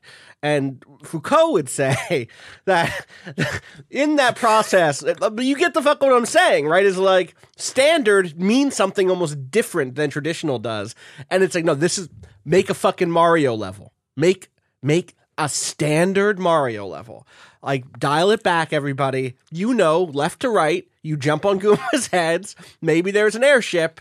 Not a big deal. But here's the thing: if if they put standard and, or if they put traditional and non-traditional, just the introduction of non-traditional would actually speak volume. Like that would allow you to signal to the player. Like non-traditional doesn't tell you very Yeah. much in specifics, but it is a wide signal to be like, oh, I know to expect something that's different and weird and outside the bounds. So like the existence of like traditional, I don't think helps you. What if the you just existence did- of like non-traditional? What if you just could put instead of just a tag, there was a there was a button you could hit that put a Bowser logo on your thing, or like something that was like this is Danger. hard because there can be hard traditional Mario levels. Like eh, you know, Correct. there are. You play Super Mario uh, Brothers, you play Super Mario World, you play Mario Three. There are levels you're like, man, fuck this level. I hate this level. This level's hard. Um, and and I would love to be able to be able to hit that tag on. Any of these things, like what if you make a music if level where it just like, fucking goes imagine hard? if like it wasn't just that. What if what if, what if it, you know they keep the, the tags like pretty basic, but what if there was like a Bowser scale, like a one to five? Yeah. and it's like you could put Yeah. and this is basically to like to, to to have the creator give some sense of the difficulty and like that gives you some sense or even it was three right like three and like And and, what if it's- what if like you were supposed to stay in the boundaries of three like really it's one to three but hey if this one is like a fuck you up like you can put like a steamy fourth Bowser that's like holy shit like they're just like Or there you- are you like clever be- ways they could do they could when you vote when you vote yay or boo or whatever the fuck it is you also vote how Right. difficult was this and if enough people say three it becomes a four Yeah. You see what I'm yeah, saying? Yeah. Yes. That way it's yes. like- So there are there are ways like those are and there are way there are ways for them to acknowledge and support a community that they have an uneasy relationship with um without undermining them in in the process. And i, like look like we're not we are not game designers. We're not ui designers. Those those seem like clever solutions that we came up with in the course of a couple of minutes. There are probably far better ones that the brilliant people at nintendo um could do like i love the switch ui there are brilliant ui people work like working at nintendo Yeah. and so I just wish there would be some uh some measure given. It just feels like the game that is pitched and the game that lives on are are different things. And Nintendo's never fully wrestled. that. I mean, I've had private conversations with people at Nintendo in which like Sure. they're aware like like of this disconnect. Um but the ability to go from being aware of it to see that implemented in the game is is a is a pretty far gap. So Yeah. um yeah, it's uh, it's great. Uh, if it's not gonna, there's nothing about it that if you didn't like making levels or like playing levels in Mario Maker, that like this is gonna be a whole lot different. But if you like me, uh, thought Mario Maker was brilliant and enjoyed what it served up, this is this this is more of that. And yeah, I did make a level um, because ethics. Um, everyone knows that's what I'm about. Um, it did feel weird to write a piece and not touch the tools, even though that was a good. I thought a long time, like, how do I approach this review? And like, I was like, the good first line is like, I did not make a level in Mario Maker Two, um, but it just I don't know, it didn't quite sit well uh, enough with me. Um, and so I did make a stage, and it's it's a, a testament to this the tool set that in 20 minutes I made um, something that people really don't like at all. Yeah. Um, and, and as a compliment, I mean that as a compliment. good they, way. They they don't like the way the level is structured. Um, I was making breakfast for my daughter. What popped into my head was like a pit of despair. It was like just make it real basic. You've got land on the left, the goal on the right, and just nothing in the middle. And what do you put in that middle? And my one of my favorite new uh, tools they've added um, that isn't in the Mario games. This is new to Mario Maker Two. Is uh, like this hook that you can kind of swing on, and so the thought I had in my mind after that was like, okay, I'll put in a bunch of hooks, and then how can I make getting across those hooks like really like annoying? And so from there, I like played with some enemies, and I played with a couple of different objects. Um, what I settled on was putting like the little tube that shoots a flame up um, right underneath the hook, and I put it underneath every single one of the hooks so that if you jump, if the flame is going, the there's no distance between Mario and the flame, so you can't just swing back and forth. Like you will just swing through the flame. Um, and so you need to get across like eight hooks. And I did that, and I kind of figured out some tricks on how to manage that. And I was like, "That's this is too easy." And um, so then I added auto scroll, so it pushes you along because Fuck if, off. If, if, What you the fuck? if you Get could just fucked. if you could just manipulate the the the hooks, then you could actually just get in a rhythm of. Uh, I needed to throw you off rhythm, and so the auto scroll, which is the slow auto scroll, uh, but it's still pretty fast, uh, pushes you. And then as I figured that out, I was like, okay, well, I still need something in the air so that even if you've gotten the movement down of how to figure out how to get from hook to hook with the pattern of how the flames come up, I need to again. The last piece of the puzzle would be then to to throw you off on that, so that you still have to scramble. And so then I put in the one of the new additions, which is the sun from Super Mario Brothers three, um, which uh, just like chases in like kind of a half circle arc. Which uh, in the level constantly goes in the exact field that you would want to jump in. Um, so the sucks, stage you can finish in about 25 seconds, but um, it took me like the better part of 90 minutes to finish to, to complete and to upload. So it took me 15 minutes to build it and took me 90 minutes to to upload it, which I think says um, uh, a lot about me, um, but also a lot about the tool set, which is that I was able to jump in and make something like pretty fun, if infuriating, uh, within uh, 15 uh, minutes. Um, and like it feels, it feels like a level. You may not want to play it. Probably shouldn't play it, but um, and actually you can't play it because it's going to get purged from the servers uh, in a couple Oh, of days. no. But I'm Wait, can I'm going to remake it? recreate it, um, Okay, in uh, like the version, the way Nintendo distributed Mario Maker 2 is like they gave you an early access version that will like expire, and then they're sending code for like the the live version of the game. So um, unfortunately, all the levels that I mentioned in my piece um, will disappear, but I'm hopeful those creators will put them up Remake 'em, again, and so. I'll update those level codes, and I will. Actually, now that I've seen people beat my level, I'm probably gonna have to add like an extra wrinkle to mine. So jump, comma man, which I think is like a, it is both a hint and also I think clever because you know jump man. That's what. Mario Man was called. No, it's good. It's good. It's good. Uh, that will reappear on the Mario Maker servers on uh, Friday morning. Uh, alongside uh, some version of a return of uh, Mario Maker mornings, which I am going to be going back to. I just haven't quite figured out. I, I, I don't know how that's going to work yet, but I I will be streaming Mario Maker again to some degree. So stay tuned. I'm Yep, that's how I feel. I know I'm excited to see you die a lot in Mario Maker too. Yep. Uh, Mhm. but I don't. I feel like we're on the precipice of a terrible Patrick, of a terrible level making Patrick. Oh no. Who the the terror is not the levels he makes. The terror is the cleverness that he he attributes to himself.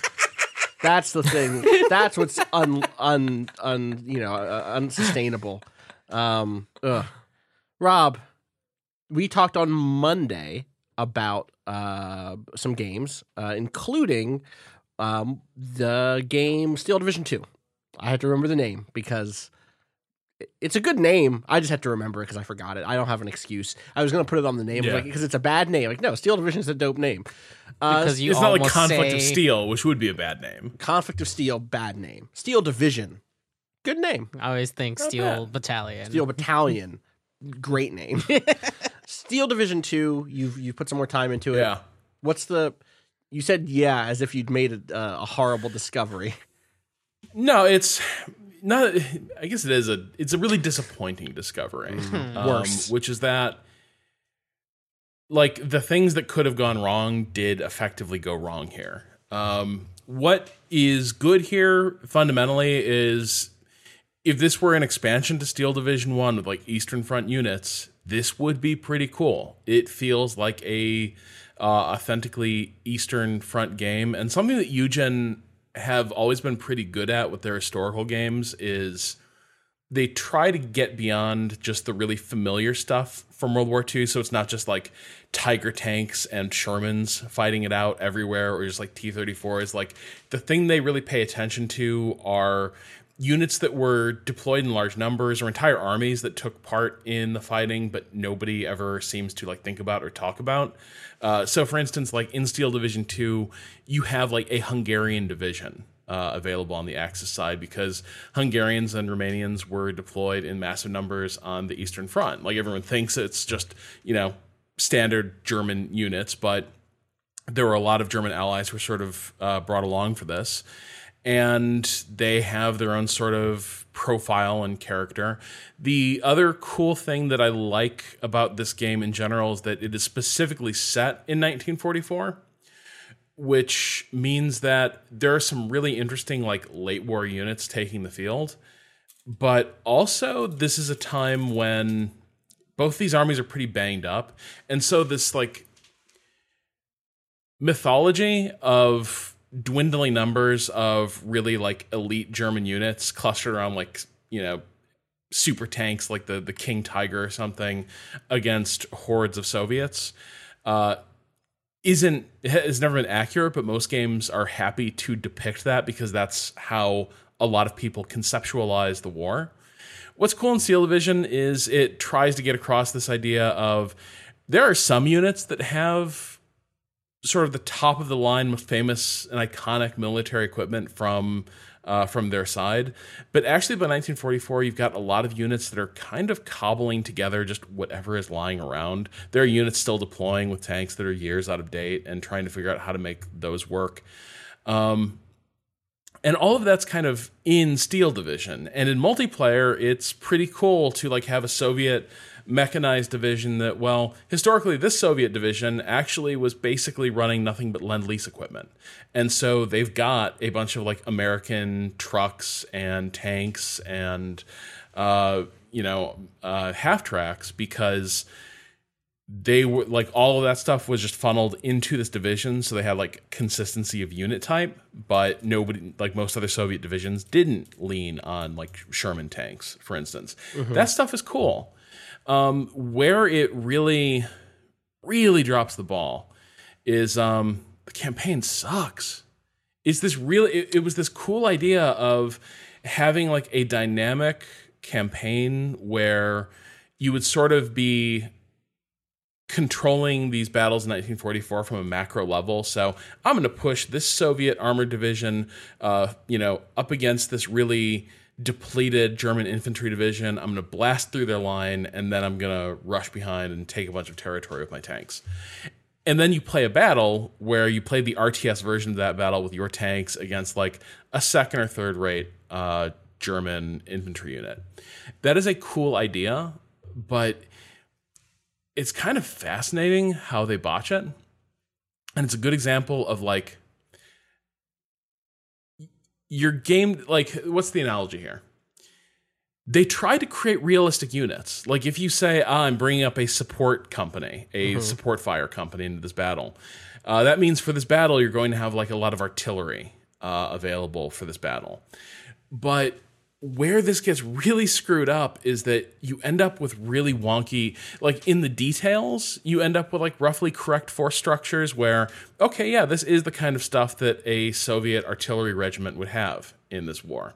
The problem is you don't those don't those aren't supposed to exist separately from all the other stuff that like the red army would have in 1944 but in these battles they do and so you end up with like really weird battles where uh, you're assaulting like a fixed German position, and the battle opens, and you've got nothing but like Soviet infantry, but no artillery. But you're supposed to like storm fortifications. And literally, the way this game works, even just the way it is designed, you need weapons to suppress enemy, you know, enemy positions, uh, cut off their line of sight with smoke bombardment. And so it's this weird like attempt. It's it's as if you thought you could create a realistic World War II game by looking at what individual units had and then say like ah well this roughly lines up to what those those units would have had on the battlefield and it's like yeah but they didn't exist discreetly they existed right, right, right. They were on the battlefield with everything else Right. Right. And made do and did and took actions. Is a situation where like you have a unit that can do that can effectively only do the thing it's supposed to do, whereas in real life sometimes people picked up a gun and we're like, all right, I, we have to do we have to make this action now. We're gonna make this action now, and it is Yeah. it does not always come down to like pre-designated roles. Right, or you just wouldn't have infantry being deployed without artillery support. Right. It just wouldn't happen, happen. because the artillery is always there. And if it's not available, then that means there wouldn't be an attack. Um, the way I would, the analogy I would make is like it's like a Breaking Madden approach to designing a war game, in that you end up with, okay, well, in this, you know, here's the difference between my sport my sports game and everyone else's in my sports game in my in my football game you can end up with a team of nothing but tight ends and it's like great that is a shitty football game and it's like interesting for a Right. second but then you realize like just none of it works That's the entire structure of the game right? Like, falls apart yeah Yeah, yeah, yeah. Ugh. and so this campaign throws up battle after battle like this. And these campaigns are long. And so like it's a bad sign when fundamentally you got a tactical system that I'm just hitting auto resolve on just right and left because the battles are just so awkward to play and they're just they're just not much fun. So it's um I don't know, it just it it clearly feels just like a game that uh you know, bit off way more than it could chew and then probably the fact that so many of the people who worked on it were alienated, demoralized, and either striking or fired from the team.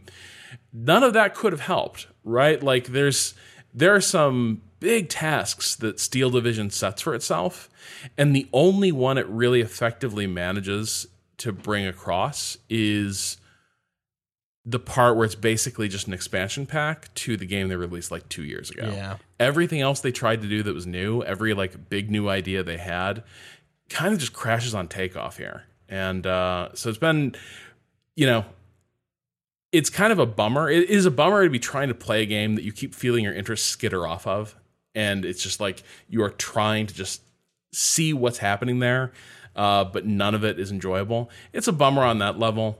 Uh, but at the same time, given the run up to this thing's release and everything we heard about it as it was being developed, it's not really a surprise. It was always going to be tough to see how you pulled this off. And then, you know, the development going the way it did, uh, you know, the final result is a really compromised game that only managed to reproduce what was good about the earlier edition. which is a bummer. Well, I'm sorry, Rob. I'm sorry that you had this and They Are Billions back to back with disappointing campaigns. But that is the cost of Three Kingdoms being so good. is Yeah. you That one. the strategy gods take and they give. I mean, know? honestly, how much time do you really have, anyways? Right? Yeah, exactly. Exactly. um, anything else going on this week? Any you playing anything else? Anyone else have any any kata? What have you been up to? I- I You were a wizard. I was a wizard. I was a wizard, Harry. Um, Who? I don't know who that is. I don't know her. uh, I played the new Niantic game, uh, Wizards Un- Un- Wizards Unite. Unite. I I kept know saying this. I'm editing United. a story about it Yeah. today.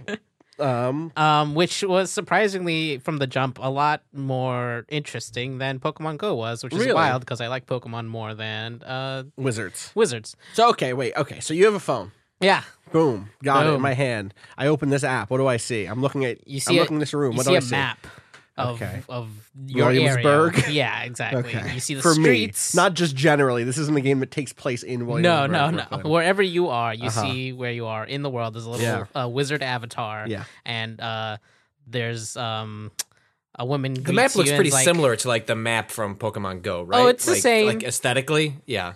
Oh, uh, aesthetically is like a little. They, they they did some changes to it, but like they use the same map. But like you, could, if you if you put them all of side by the- side, you'd be like, oh yeah, this came from the same studio. Wait, so Yeah, it doesn't yeah. look like the Marauders map? No, no, no. It's um. Fuck it- that.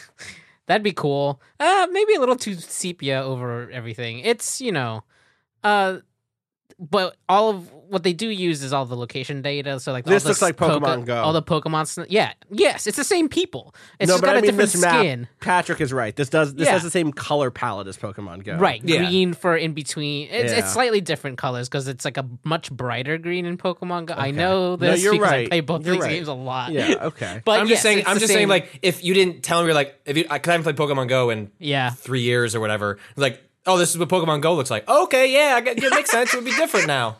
yeah. Um, but basically, all the um Pokestops have been changed to little houses and stuff. It's the same stuff, the same places. Same places. Yeah. Well, they did this. Here's the thing: all the Pokemon Go places were from uh, Ingress. Okay. Like they used all the data and So from if I Ingress. had three phones, yeah, you could, could be do. going- you could be I- playing all three of these games at the same time at the same locations. I mean, they do different things in Yeah. in these. what do they do? Okay, so here, so okay, again, let's. I want you to walk me through being a wizard. Yeah. I am a wizard. I'm here. You you go you get a little cutscene uh Uh-huh. explaining that uh, someone has uh, cast a spell that has is putting the wizard the wizarding world in danger of being found out by muggles. Basically, there's this like Fucking open the door, homie. No, you know right- Let the they- muggles know. but they have this the uh fucking SOS what's it called uh statute of secrecy where like they're supposed to hide that Yeah, yeah, yeah. they It's a masquerade. I got it. Yeah. Uh-huh. and someone cast a thing that like spit out a bunch of magical things out into the muggle world and um it's up to you to go and collect them and It's put them back. 2019. If it's out there, it's out. It's too late. No. You it's magic. You it's have still a phone. hidden. you play this game with a phone. yeah, right. There you see other people in the background. You're using Yes. Muggle pho- Look. phones to play this game. Yeah. Right. Okay, so but the thing is, you're forgetting about the Confundo spell. Okay. Thank you, Rob. The magic works. Yeah, I'm forgetting about it. That's, when that's the right verb. When we when we were at um when I was in LA last week, we went to Universal Studios, of which there's not a whole lot for my daughter to do, being bo- both under three and extremely tiny.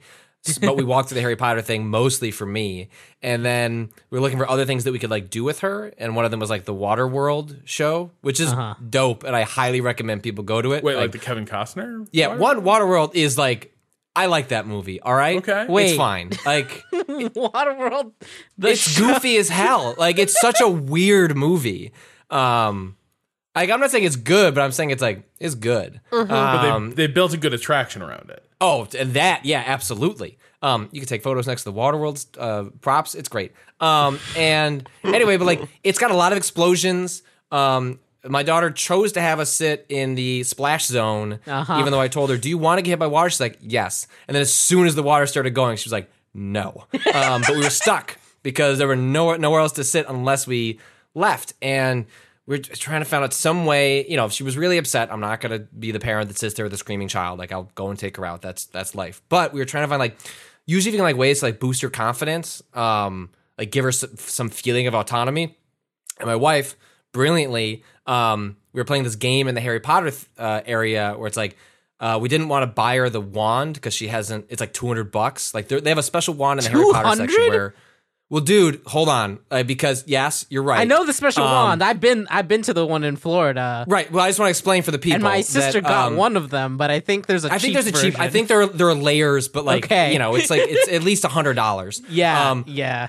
but it is a But high if you want like quality the like core, Well, it's well, Not so yeah. so they, I don't know how exactly the various like scales you. of it work, but there are ones you can get up that like go up to like you know hundreds and hundreds of dollars. But what you can do with it is there are different marks around the Harry Potter uh, ex, uh you know world that you're walking around that respond to the wand. So like there's an area where like fire comes out of a house, and you have to stand there with the wand, and you know it'll cause the fire to come out. Like it's in terms of like a gimmick for a theme park, it's neat. But we didn't want to buy it for her because it's like look. I would happily buy that for her if she was a Harry Potter stan and she wanted to be Right, Hermione yeah, or Harry or whatever, but she's not that yet. And so I'm not paying that fucking money for that wand. But she kept seeing kids with wands and I was like, "You have a, you know, we we said you have a wand. It's in your hand." And so you just have to go Leviosa and just stuff will happen, Jessica. And so we're in the the water world thing and she's getting scared. She's like, "I don't want to be here. I want to leave." And I was like, "But Jessica, uh, no, my wife, I want to make sure full credit is like, uh, Jessica, you can help them. Like they need your help. So you just need to shout Leviosa and like that's gonna help them like wow. escape. And she's like, Oh, okay. So now now cut to um this full 30 minute show where every time like there's an explosion, my daughter is going, Leviosa! Leviosa! And love it was Water ex- World. extremely cute. Very funny, um, and it Is got this us Harry through Potter? the show I love because this. It's so good. Anyway, sorry, I just that came to mind. That and it sounds was better just than this like- app. It was just such a good story. All right. So I've downloaded Well, it on wait. my phone. Yeah. Kato might love it. What? This one? No, the Yeah. the- okay. Okay. So I Yeah. have it. It says there is a problem. The Muggles are going to find out Yeah. that there's a secret class of people who are genetically superior and have access to magic. Ah! Yeah, and also who keep all that magic away from them, Yeah. etc. You have to make sure the news doesn't get out. You're also a, a wizard at this yes. point. Yes. Yes. You've secretly been one this whole time. Yeah. This is not not like this is not like you. You're you're obviously a wizard already. Okay, this is not like oh you have magic powers. No, no, no. Okay, Um, but it's basically like all hands on deck. Every wizard, like Even we're those of depu- we're deputizing right, everyone. I You're- got you. You're all uh, cops now. Yeah. That always goes Yep. well. Um, and so you're the going special around. battalion must take to the streets. You're going around. Wait, wait, it says here you choose a profession. Did you do That's that yet? later. Oh, Yeah, okay. So you're going around. You're going around, uh, finding. I leave these the items. office, presumably. Yeah, yeah. I decide I'm going to go to the nearest whatever s- spot. Well, you don't even go go to the spot, right? Oh, this is okay. like Pokemon. Like as you walk around, things will start to appear. Yeah. That are the th- the they call them foundables. That yeah, uh, uh, that are often um the that are often uh being put there by a confoundable spell. Okay. Uh, Is that a real thing? none of it. What What do you mean? Is In that a real thing? Is this a, is this a new addition? This is the yes, canon? yes, yes. This is Okay. new. So someone shit. has said confoundable. Yeah, there's actually a, a bit. So this has this the thing that this game has a Yeah. lot of over Pokemon Go is dialogue, text, and characters. Okay. like What are you saying about Blitz? what? Blitz, you saying Blitz ain't a character? That's his name, right? Blitz, the yellow. Blitz, the yellow. Yeah. Okay. I mean, He he's dabs, there, So but he's barely there. yeah. Also, the uh, the professor is more around nowadays, Okay. but Still no dialogue. that's it. so. So okay. So who is So- talking?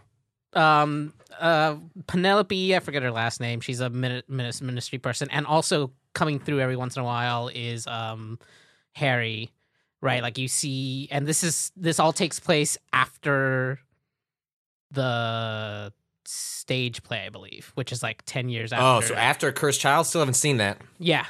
It's like it's like they're in their jobs. That thing's like seven. It's like seven hours, six hours.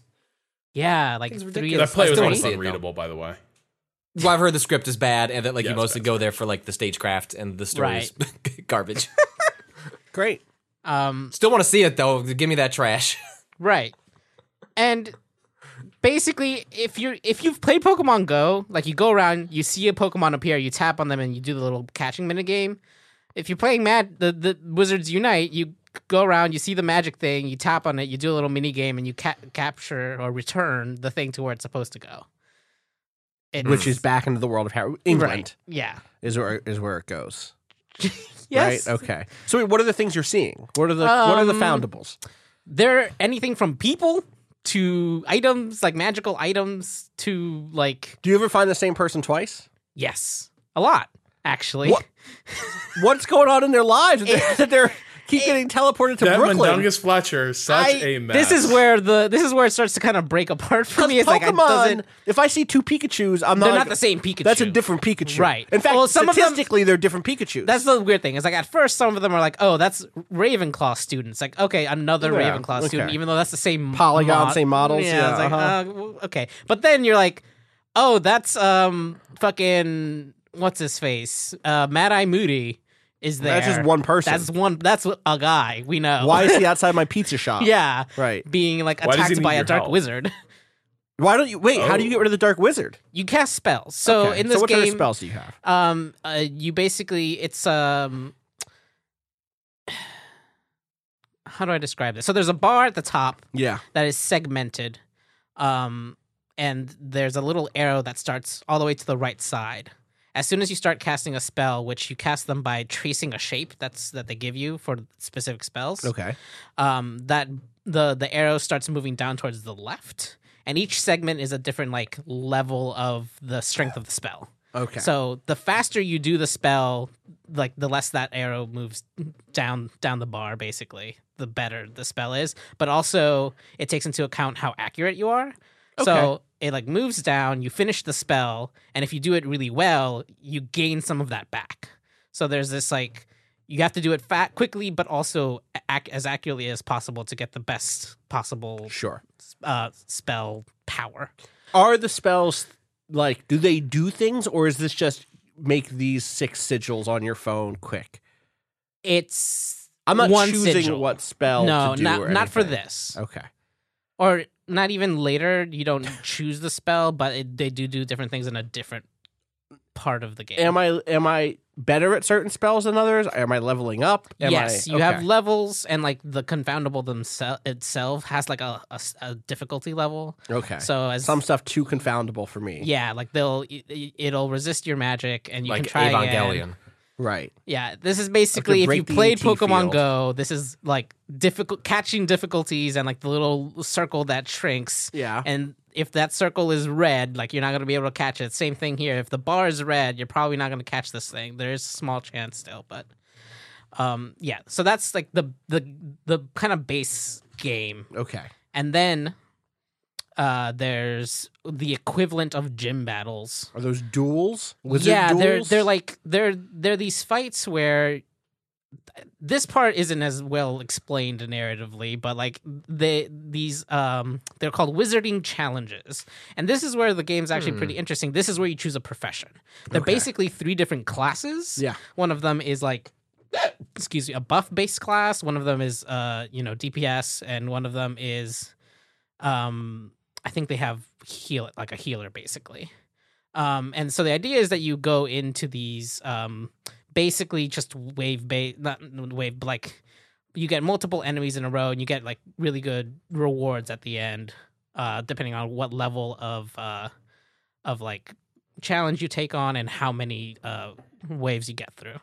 But um, in those, you're attacking and defending, and um, you you can also cast like support spells and stuff like that. So that's actually a little more interesting. Like you can do that with friends. You can have someone, you know, you have your different like buff or classes. debuff the enemies, And buff you, Each each of those professions has its own skill tree Okay. that you can work in, and like you can pick different types of skills and stuff. I'm like looking at this stuff. I'm looking at footage, and like it feels like this just does not map as cleanly as Pokemon Go did. It doesn't, but in a way, it also feels. It feels from the jump more interesting because it it has more to do. Mm. like and the the catching mechanic um in this one i think feels a little like you have a little bit more like when you threw a ball in pokemon go you would eventually kind of get good at judging distance in that Yeah, game but totally. that was always so difficult where like this like casting a spell in this feels like something that you can get better at like in a way that you couldn't get better at throwing balls necessarily because it's just like about distances that Mhm. aren't real. You know, like how fast are you flicking that? It's like I don't know. I f it feels more immediately like understandable, and um, like there's more things to do than like you're catching the confoundables. You're also leveling up your skill tree to get better spells and more different spells that you take into these like challenges that All right. you know have a little like the the battling is more interesting than the Pokemon Go like tap the screen as fast as you can situation. Yeah. Like, yeah. Um. It it has not taken off anywhere near Right. what Pokemon Go did. Right. Is do we think that that's just because Well, that's just Harry Potter as a franchise. Right, is like right, in a that's the question. Weird spot right now. So I definitely think like- that that's if if you look at the you know like the last uh Fantastic Beast film, Crimes of Grindelwald, Crimes which of even I didn't see as someone Grindelwald. that like uh like adores like Harry Potter. Like got my Heard problems. it was bad. bad. Huh? The, Heard yeah, was it- bad well, it's like, got it's got Johnny level. Depp. Well, it, it, it cast Johnny, Johnny Depp, Depp. well after they knew the allegations against him. Yeah. Um, Yeah. and then decided not decided to make him a core core character for it sounds like the next three films or whatever is in this. Yeah. And also, like, uh, as uh, much as series. she's willing to be like Dumbledore's gay, also not really gonna put it in the movie. No. Really, just Yeah, kind of have it I- out I have- in the.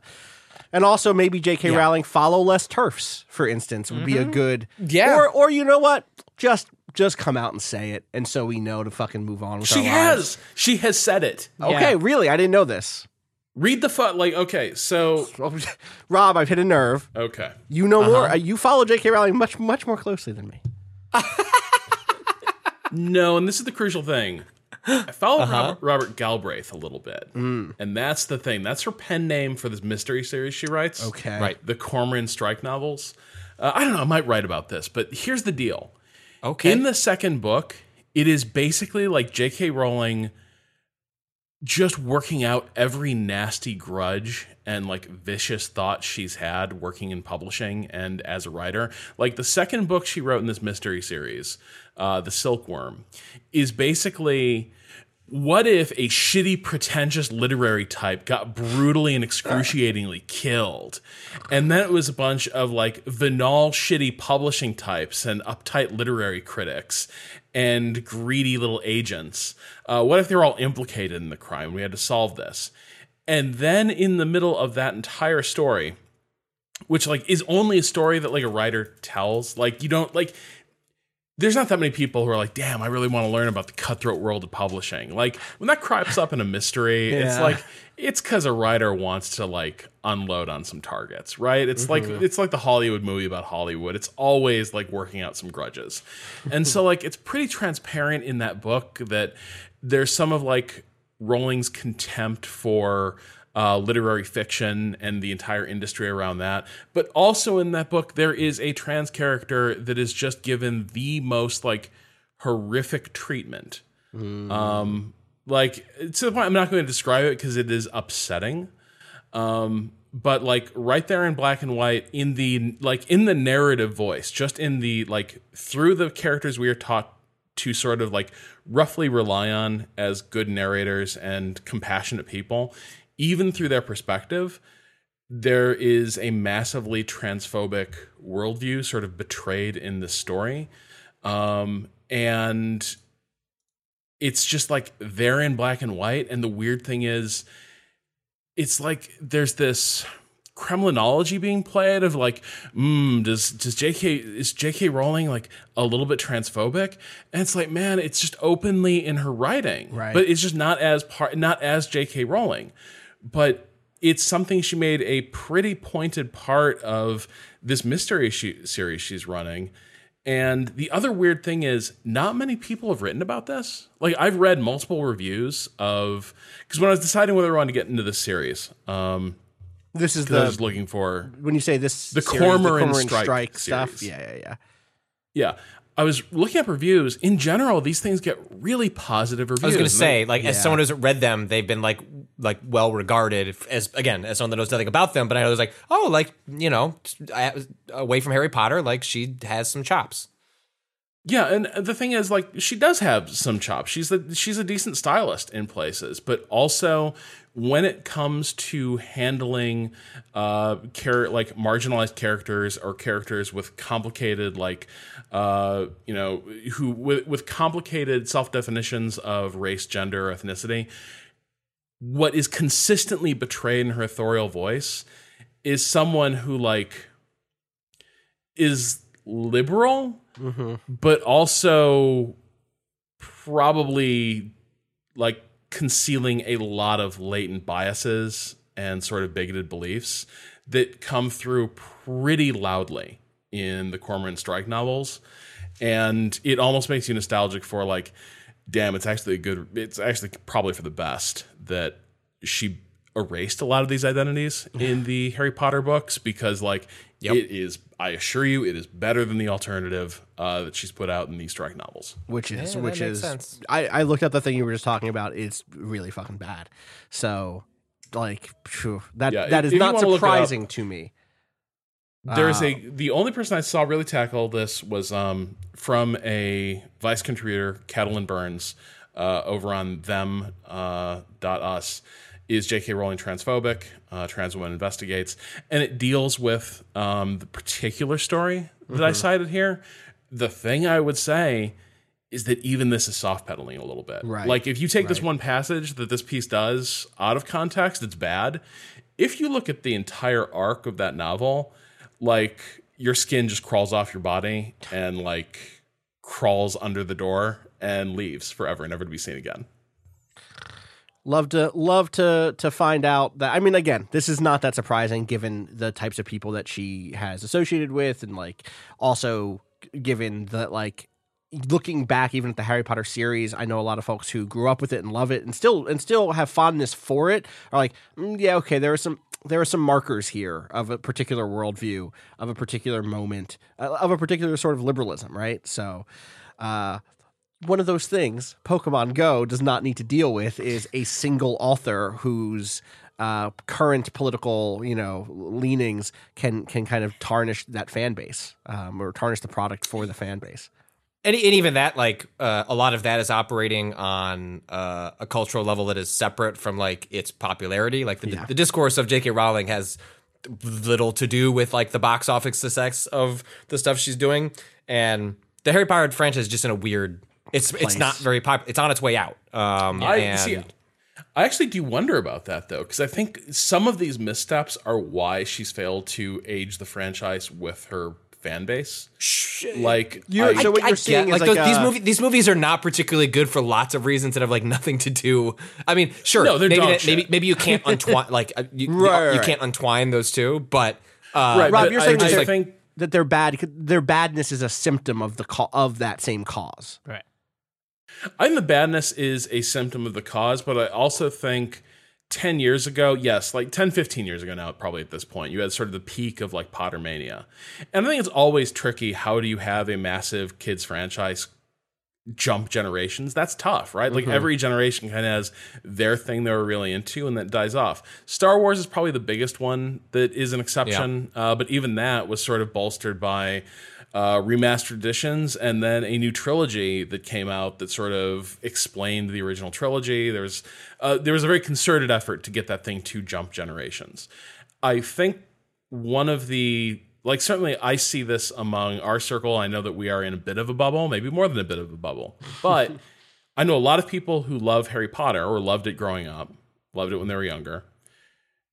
But because of all this, it's hard now to enjoy it. On it's hard to go back and enjoy it innocently now, and it's also harder than to like celebrate its return or its uh, ongoing evolution. Like you have people now who have complicated, kind of icky feelings about Harry Potter and its creator, and there's I think enough of that in the wind that if you combine that with uh, the missteps that with just like plotting and casting that have sort of marred this this new rollout of Harry Potter movies, I think that is contributing to the fact that there's not a lot of organic enthusiasm left for this anymore. Yeah, I think like I think like the Harry Potter through line you can make like burned. especially about those books you were talking about is that look there was a there was a world where Harry Potter didn't skip generations and just like it stays largely a kids franchise and like has some dark elements to it but like it removes the deeper identity stuff because she is clearly not adept at handling it and it's just going to succeed on the whimsy and stylization that she is ex- exceedingly good at um um, and what makes those books often such a delight to read. But the Fantastic Beasts franchise is like closer to these mystery novels than it is to Harry Potter, even though it's in the same universe. Because it's an attempt to take Harry Potter and follow people as they get older, as opposed to um, just staying within like it's like the bubble of like a like largely a kids uh, franchise. And so as a result, like it like ta- tries to tackle darker ma- material and like larger identity themes and like isn't good at it. Um, and like that's not shocking given the mystery novel is also like revealing at how how bad she's at it. And so it's like you lost you lost the kids, and then on the way to like trying to like ride the wave as people got older, but still like at a fondness for the Harry Potter universe, lost them because they expect more of you now and aren't willing to just overlook certain things because I mean the wizarding world was like pretty cool. Um and yeah, so she kind of like lost both sides as as as a part of it. So lost being relative. It's still like a massive Which, yeah, franchise. still it's enormous. Still, like, Yeah, still enormous, money. But yeah, I, I do think it's no. It's not. its cultural it's not cultural cachet it is like it's yeah, it's like maybe a top 20 franchise as opposed to, you know, a juggernaut. in 70 years we'll all be playing the sinking city 2 a work that will have rehabilitated uh, the the the world the, the fantastic world of jk rowling can't wait you get Are you going to keep playing a- this, Kato? Eh. I mean, Yeah, that's the first yeah. week was like Mhm. all right, I got all everything I probably can out of this, unless I s- like I hit the like. Now you're just in grinding for a while now. Like Yeah. now, now that you've learned all the new things, like there isn't anything new. It's just like make the numbers go up, and it, you know, I'll I'll walk around and maybe every once in a while open it if I'm taking a walk. But You can only fish seem- so it seems like they, like- the trash. yeah, it se- it seems like uh th- like the, the the misstep on uh Niantic's part was like not maybe not quite understanding how much of Pokemon Go's success was tied to like its phenomenon status and less Yeah. to its mecha- like because this like tries to like up the mechanics in a way that's like oh okay like we'll just make it more mechanically interesting um but like similar similar to J.K. Rowling turns out Niantic not that great at like making it more complex um this there was like a, maybe a, uh, a, a the simplicity was part of the success and also Pokemon enjoyed a certain all ages phenomenon status um and once they stepped out of that and I just wonder like I don't even know what theme they could have put on it that would have allowed them like what other franchise could they have looked at to say oh like you know this is what would fit what we already built. Like I don't you know I Do don't know where else they would have gone. Of just the entire construction of a geolocation game means that as you start adding complexity or like opposing goals to something, you begin drawing you begin drawing attention to maybe how unsettling the entire game itself is. Like I'm thinking about Elizabeth Ballou's uh, piece on Ingress that she wrote for us. Like that is a game that was constructed around kind of involved teamwork objectives and uh, sort of you know very standard MMO faction warfare type of types of stuff. And what she describes is, yeah, you have the usual things where people get too far into it and, uh, you know, sort of lose themselves in the game a little bit. And that's the main focus of the piece. But also, you've got things like, you know, it became a thing to do where you'd identify opposing players and then uh, you and your faction would sort of camp all the locations near their house, right? And it was just kind of, it was a dis move in the context of Ingress, but also there's no way to like, make that move not also a little bit threatening and creepy, right? Like so I think they've kind of boxed themselves into this well they've they've this construction. moved, they've moved away from that with each game, right? Like the way Yeah. that gyms worked in Pokemon Go uh made it so that that was happening less, but then all, because you wanted your gym to eventually fall because there was a cap on how much uh, money you can make out of it. And in this game, there aren't factions at all. Everyone's You don't join a Yeah. house. no, well, you or- have your house. That's just part of your profile, though. You're you're out of school, right? Right. It's just like you're you know you're flying your old album on Gotcha. covers. The but- sorting hat needs access to all your personal data and your emails. Um, Oh no, it's Slytherin. uh, so yeah, is the I guess that's there's no competitive level of this at all. It's just Not unless there's something that I haven't hit yet. right. But no, like Right. you're just everyone's doing the same thing together. Uh, they they added more cooperative with like uh, what I was saying, like the three different classes for those wizarding challenges. But there isn't anything like Right. I'm planting my flag for a team anywhere or anything like that at all. That seems like it is going to make that. I mean, I like Rob think that the competitive angle of of Ingress and Pokemon Go can be very intimidating and Mhm. very like can can transform the world in real ways. Like you go back, you read that Ingress article that Yeah. Rob just mentioned, Ballou's article, and it is like you know people staring each other down at, at subway stations Yep. and a sort of like the way that it, it addresses territorialization and stuff is is is a lot. And so moving away from that is like, all right, cool. But at this point, I'm curious if if there's enough to keep a community these these specific communities which have grown to like that sort of play Yeah. engaged, or, or if there's going to be other types of events. Or like, Well, what yeah, their- what it what it feels like here is that there's actually a narrative. Like each time after a certain amount of like fa- foundables that you get, you're like trying to figure out the mystery of who did this spell that released all these things and why. And Mm. so you get like little story bits of Harry and your like handler Penelope talking through like figuring out new parts of the mystery and like there's a tab for like events they will hold events and Niantic always does that right. um, but it definitely feels like the the the the point is that there is more story to be gotten later, Right. but it I don't know. It's not super interesting. Like uh, someone who's maybe super invested in the mythos of this world is going to be like, I want to know what happens. But that's not me. I like enjoyed those books a lot as a kid, but like definitely have not. Oh yeah, I've seen like that's that's why I enjoyed Universal Studios. Is like Yeah. it was a chance to like go down nostalgia lane, and it was Yeah. like extreme. Like I was like Those- sort of struck those- by how emotional I felt about like walking up and down. What, what is the like one in that, area? Um, Or I don't. It's the Universal uh, Studios one, right? Yeah, it's um. I think it's like largely similar to the is Florida it? one. Well, Um, there's two in. You go up in the valley by Burbank, right? oh, there's uh, uh, yeah. I don't. You're going through. You know, there's Is the it Hogsmeade? like the the the the uh is it like snowy? yes. Yes, okay, that's Hogsmeade. Okay. They they did Diagon Alley as well in Florida, which is like a bigger area. Oh yeah, they don't have Diagon Alley. It's it's this is. I mean, they have like elements of Diagon Alley. Like you know, there's a there's a you know a shop where you can get a um. You know, They're going to sell you that stuff like wand that. wherever. Yeah, Guess they'll find- what? they'll Hogsmeade's find- got There's the there's the now. Hogsmeade Ollivander's uh, here. Ollivander's uh, uh, franchise. Uh, oh my god. Yeah. One of the my my uh, wife was waiting in line. We got there as soon as it opened. Uh, like let's do the wand thing Yeah. because the lines are just gonna get so long so fast. So it was only thirty minutes when it opened. So my wife waited in line. I was like, I'll walk around with Jessica.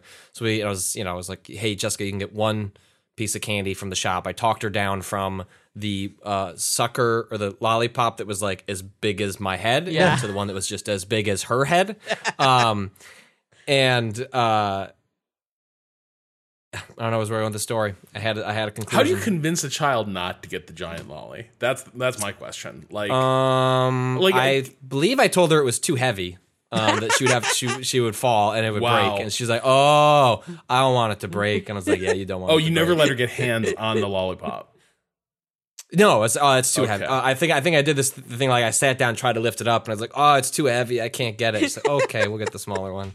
Oh no, okay, yeah, the, okay. The conclusion of the story, the reason I brought it up was, um, it's like everyone, you know, you've got varying degrees of people in character at Yeah. these things, and like at Disney, they're super strict.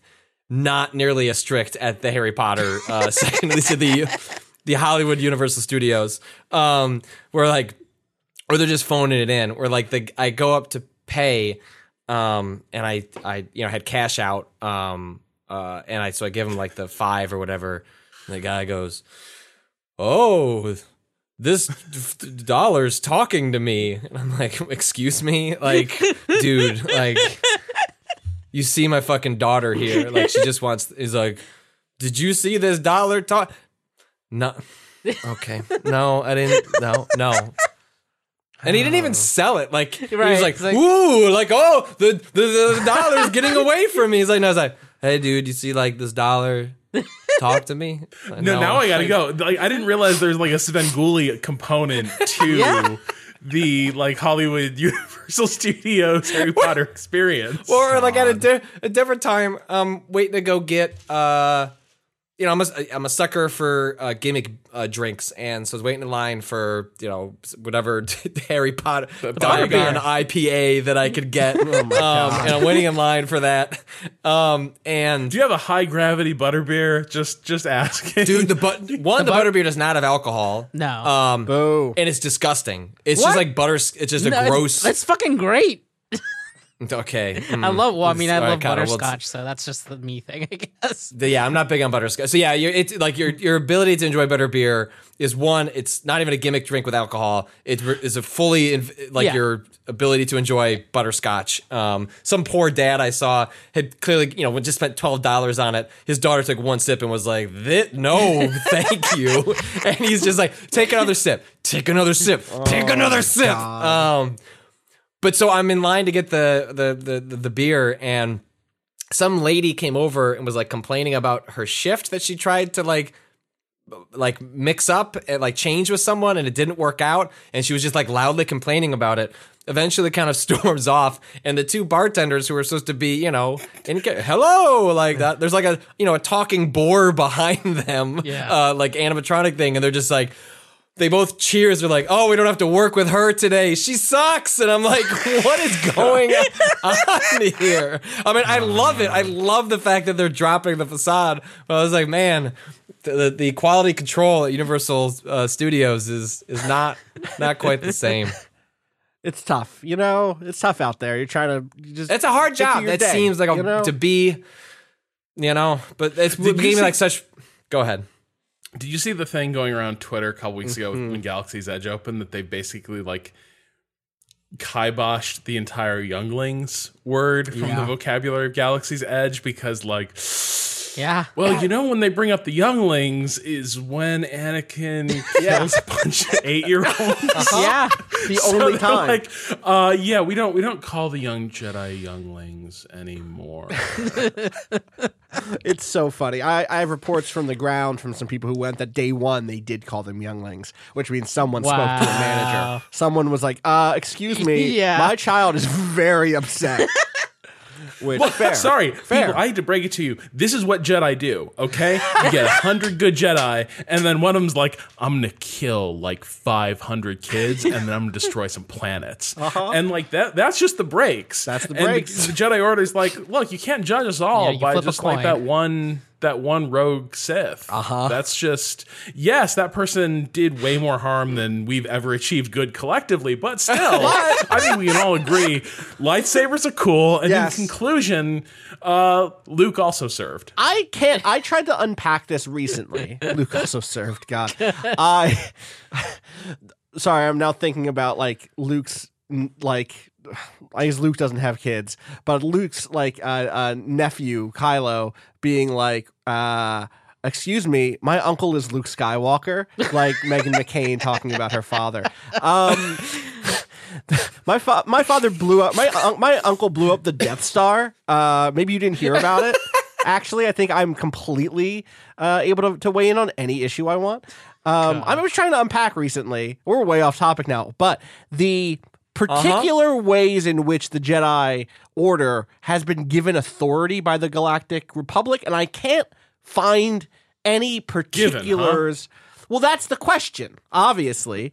I mean, like, historic, there was a moment in time, in the EU anyway, where to be a Jedi did not mean to be a member of the Jedi Order or the, what we think was the Jedi Council or to, to report to them or like to have the Force and to have a lightsaber. Like, there were, there were, there was never, mm, so there is something like a separation of church and state in, in like contemporary moment of Star Wars, starting in the, the prequels going forward, in which the Jedi Order does not like none of them are senators, right? None of them are on on in the Galactic Republic in a serving role. But that was not always the case. There was a time in which you could be a, like a planet's king and also a Jedi. And somewhere along the line, something happened where they were like, "Listen, we get to be autonomous space cops mm-hmm. with laser swords." and we're going to be working with quote unquote the Galactic Republic, but I don't know what the handoff was. Was there a treaty signed? Who have they just said because we can stop laser bolts and we have laser swords, we get to be the cops and you deal with the Galactic Republic? Or was there a moment at which some some, you know, uh, cohort of senators uh, uh, you know, elected them or gave them that power. I want to see the paperwork. I need the receipts to know when and where the Jedi were. This is Giving- a common law arrangement. It is. through custom and tradition. The Jedi just started showing up and being like, "I think we're well positioned to adjudicate this." What is their and jurisdiction? at the is it just the Galactic every, Republic? wherever they are? Yeah. I mean, I mean, insofar as jurisdiction, insofar as power operates that way, yes, I understand that. But Yeah. I mean, d- de jure, what is their jurisdiction? Like, wh- where have they been given? Theoretically, theoretically, let's assume, which we know is not true, that the Jedi are, are a, a, net good for the galaxy and were are desired by by the democracy they work inside of. What was the mechanism that put them in power? And also, where, where are the, the mecha- it's called the lightsaber. I- okay, yes. I know about kyber crystals. I know about Jedi holocrons. I'm here. I'm here for it. But wh- could they go into a place not? Well, I just want to know. I just want to know the um, particularities. if you're Oh, they listening, they would absolutely go outside the Old, I mean, I know that they could and predate do. the Old Republic. Yeah. Of 'Cause course you have they the do. outbound That's what I'm, flight. this is what I'm saying. They do. We know that they do. we know what they really do. We know, Rob. We know. But I want to know the I want to know the particularities of the agreements and arrangements so that I can undermine them. So that I can point to incidents and say, "Aha, you elected them for X, but they are doing 13. You're they're not See, even in the is- alphabet." No. You you are see I think you, you're I like know. you are a character in 1984 you're not the person reading 1984 Right, and that's the problem. I You're know like, this- problem. I Man, there must have been there go on. No, you go ahead. I was just gonna say, like, you're, you're saying, like, there has to be, like, we can prove, like, how this arrangement came to be. Like, how did things get so fucked up? But the truth is, the entire, like, Jedi Order and their role in society was basically shaped by the Jedi. And then they've said, we've always been here. But I want to see Like when if- they did it. That's I'm with you. I know it happened, Rob, but there has to be record. there has to be a note. There has to be uh, m- uh, minutes from a meeting. There has to be something that I can point to. Have you ever seen people read things in the Star Wars universe? Is there Just paper? like, Do they have paper? They have language. I know because I saw those Coca Cola cans. That's a Coca Cola Uh, in in Star Wars language. I know this meme is dead now, but someone please take that and put Redbone over it. Oh my god! I just think, I just think that they're. We need to get rid of them. That's what I think. The Jedi. I think we'd be better off Oh, without okay. them. Wow, what an original take. That's all. Glad another aside here on Waypoint Radio successfully adjudicated. Uh huh. Unlike the Jedi, who've never successfully adjudicated anything in their lives. I played a game with robots in it. It's called it's called Hardcore Mecha. It's on Steam. Uh, Okay. it th- that name is not the best, Yeah. I admit. It's from a studio called Rocket Punch Games. They're out of Beijing. I think this is the first game they've made. Um, it is 17 bucks currently on Steam. I think it's 20 bucks normally, but it's on sale because of launch or or summer sale or whatever. Um, it is like a 2D action game, like a side-scrolling action game that has a multiplayer mode and a big campaign. Uh, and I really like it a lot. Um, it is, I guess, it, you know, you could put it in in the same category as something like um, Metal Warriors. If you ever played that on the SNES, um, where you're kind of playing a character, but also sometimes playing a mech, but sometimes you get out of the mech. But it has just like all of the anime flair of a- anime where like there are uh, you know it's a mission based game. There's a you know a lot of side scrolling action. You're shooting a bunch of mechs. You're using the weapons. You're stomping around. But also at the top and tail of every of every you know um, mission there's a lot of kind of cinematic anime flair where the stage is kind of set up by some cool action like you're skydiving out of a out of a spaceship into into you know a, a desert or whatever. Um, and then anytime there's like a big story beat or a boss there's just really kind of high quality 2D animation. It is it is kind of um I guess I would say like a super deformed look in the in, in the like SD Gundam sense, um, or it looks all like the Super Robot Wars kind of uh, style. They they explicitly are going for Super Robot Wars, uh, but interactive and like actiony instead of a tactics game. Um, there were moments when playing this where I was just like, it's it's extremely a game that makes you that makes me go like, yo, yo, yo, as characters jump around and like do cool interactions and you know, um, Saw a man jump onto a mech and put a f- oh, like a flashbang, on, its face. on its face. Ah. Yeah, it's really cool. um, there's a, such, such a good feeling of weight with these characters, like in terms of the mechs feeling big and heavy. The multiplayer code, like the net code, seems bad, or or at least maybe it's because like mostly it's people in Asia playing the game, Right. Uh, and so far away, and there's bad lag, uh, bad bad latency.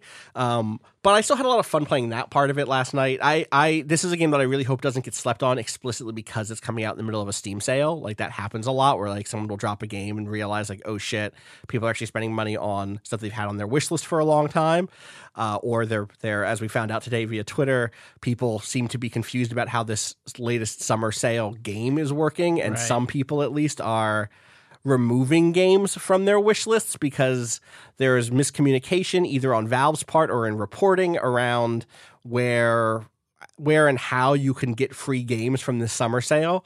Um, uh, but I hope that this game, I hope that that hardcore mecha doesn't go doesn't go missed. Um, uh, there's uh, there's just a lot of like enjoyable Like it's old school in the sense of it being a 2D action game, side scrolling. You move from left to right. But there's a lot of like upgrading in between missions and unlocking new weapons and stuff like that. And there was something about the degree of presentation, the smoothness of animation, and the delivery of a bunch of kind of subgenre anime tropes that you don't actually see in a lot of mech games because there aren't that many mech games still. Like there's we've gotten some good ones. Last year was Yeah. really cool. I love Into the Breach. I love BattleTech. I love both of those games. You know, This I- looks good. yeah, dude, it looks good. Like there are some moments that that are just really like you shout at how cool the moment is. Do you know what I mean? Um, and even just like as a side-scrolling action game, it's pretty good. You know, um, the weapons all feel pretty unique. The weapons all feel like like bigger than they are. There's a lot of like moments where I mean, I'll, I'll sell I'll sell you on the like the tone of the game and the way the game sells it, which is the tutorial is like a super robot show uh, or like something like Ultraman, you know, like it's it's there's a big kaiju attacking a, a city, and you're playing the like the heroic Power Rangers esque Megazord style mech that's showing up to beat it, and it walks you through all the controls, and then it reveals like the narrator is like, and you know Metallotron has defeated once again the evil space orcs or whatever, and it slowly zooms out to reveal that that is just a TV screen in the background of, of like a city being invaded by real mechs that are like slaughtering civilians. Um, the all of the characters in this game look like Bitmoji. They all look real goofy and cartoonish, and like none of them are. They don't look great. And so it's very funny in some ways to see them go for like grim, dark military war like trauma with the most cartoonish characters I've ever seen in my life. Um, but it, they sell it. They kind of sell it. There, I, I played a mission last night where I was in a city while it came on. I played a mission last night where my my like airship, my mercenary company's airship, came under attack. I got grounded in like a, a park in the middle of a city and was coming under fire from like a different waves of attacks from the left and the right. And I got a new type of pickup that let me like put down temporary cover. And they're just like doing a lot with a very limited palette in a way that is really convincing and like creating those types of moments from the anime that I love. Um, there's lots of good like boss battles against against hot blooded rivals who clearly have good intentions but have ended up on the wrong side of the conflict. Maybe I'm on the wrong side of the conflict. We'll we'll have to see. Um, there was kind of a misguided stealth level um, that was very funny, in which you you like have to sneak into a place. You don't have your mech, and so you're just like running around as a dude with a knife and a gun.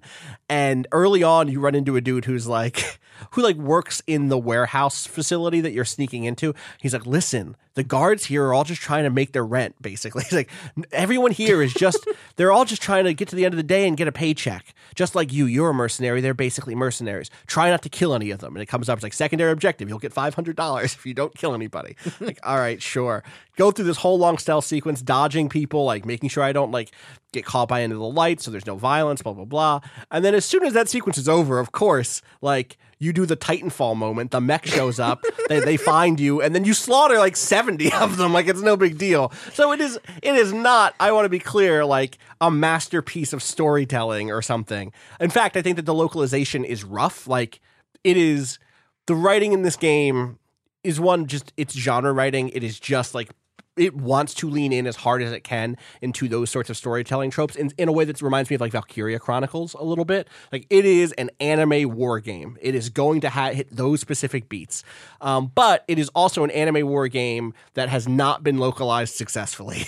there are lots of turns of phrase that are just like that is not how you would write that ever in English, uh, and it it doesn't bug me that much, but also I came up importing games like this and having like a GameFAQs bad fan translation up, an incomplete one, trying to read the translation while I was playing it.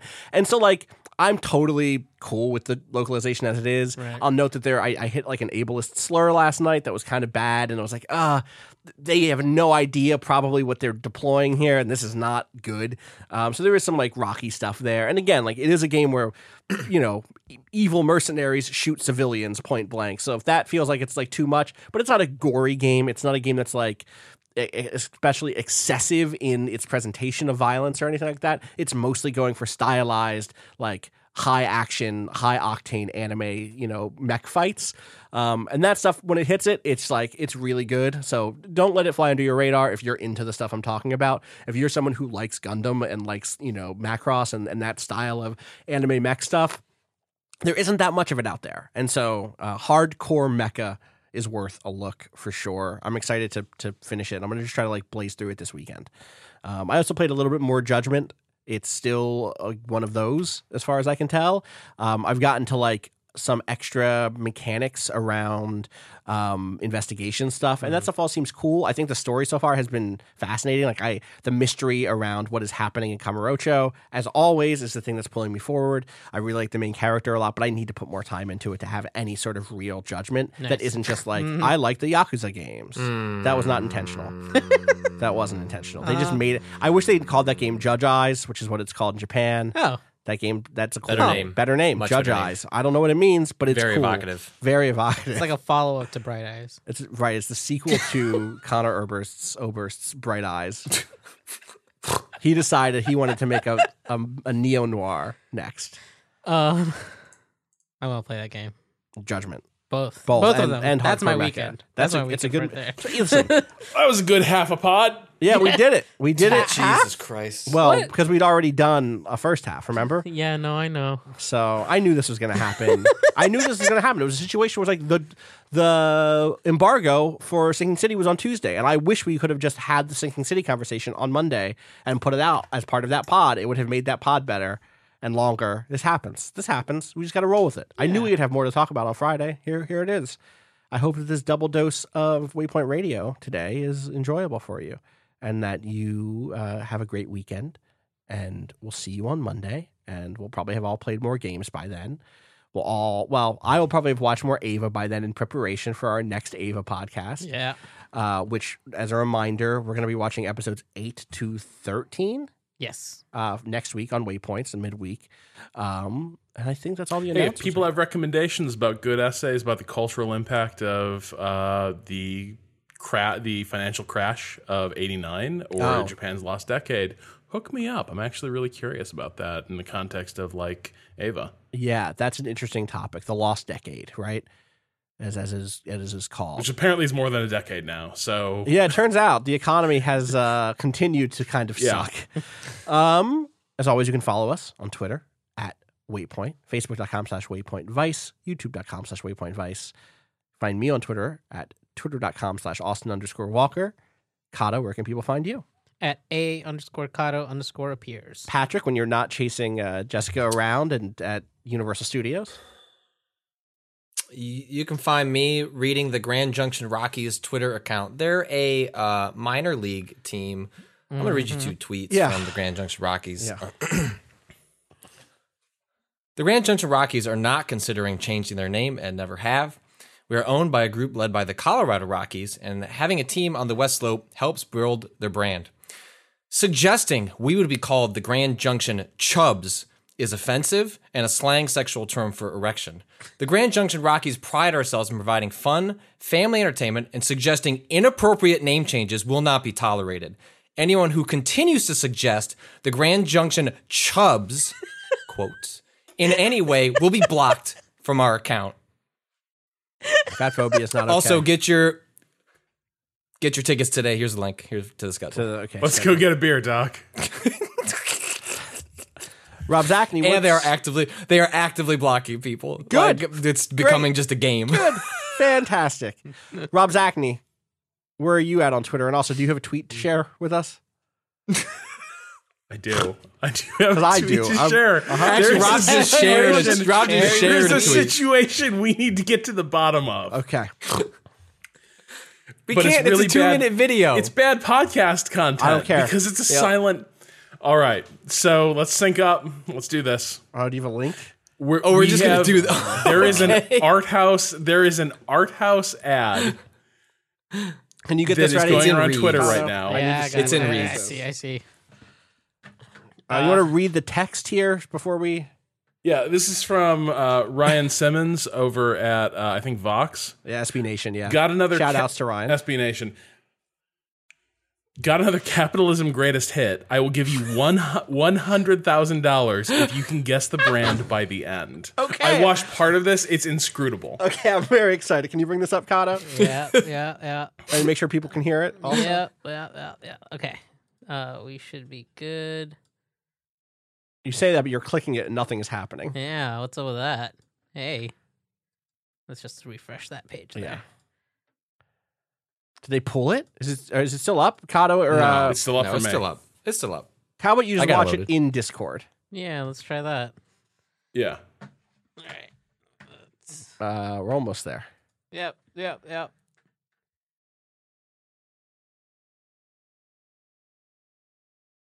That's working. Okay. All right, good. That works. I'll make All it big. Make it big. All right, ready? Yep. Three, two, one, go. Some people crying. There's a baby in the flower. Oh, is a baby being born birth in like a uh, in a bath? Yeah. It's like dove, maybe. It's like a. Is this like a? Uh huh. Yeah, something you want to use, you know, to keep your child safe and clean. Oh, but no, it's Baby like a staring life. at a mobile. This, is this baby's growing? So is this like life insurance or like? Sure. Then we got food, all things it that does kids feel like need Boyhood, to like. right? It's like somebody saw Boyhood. And Yeah. Was like, Hell Oh yeah. wow, this is going fast. You guys growing up. Yeah. This is like that Maybe that a national birthday cake with a video, sparkler. but about Is this a kid gonna die of cancer halfway through? No, because they're trying to sell you something. Yeah, cancer Well.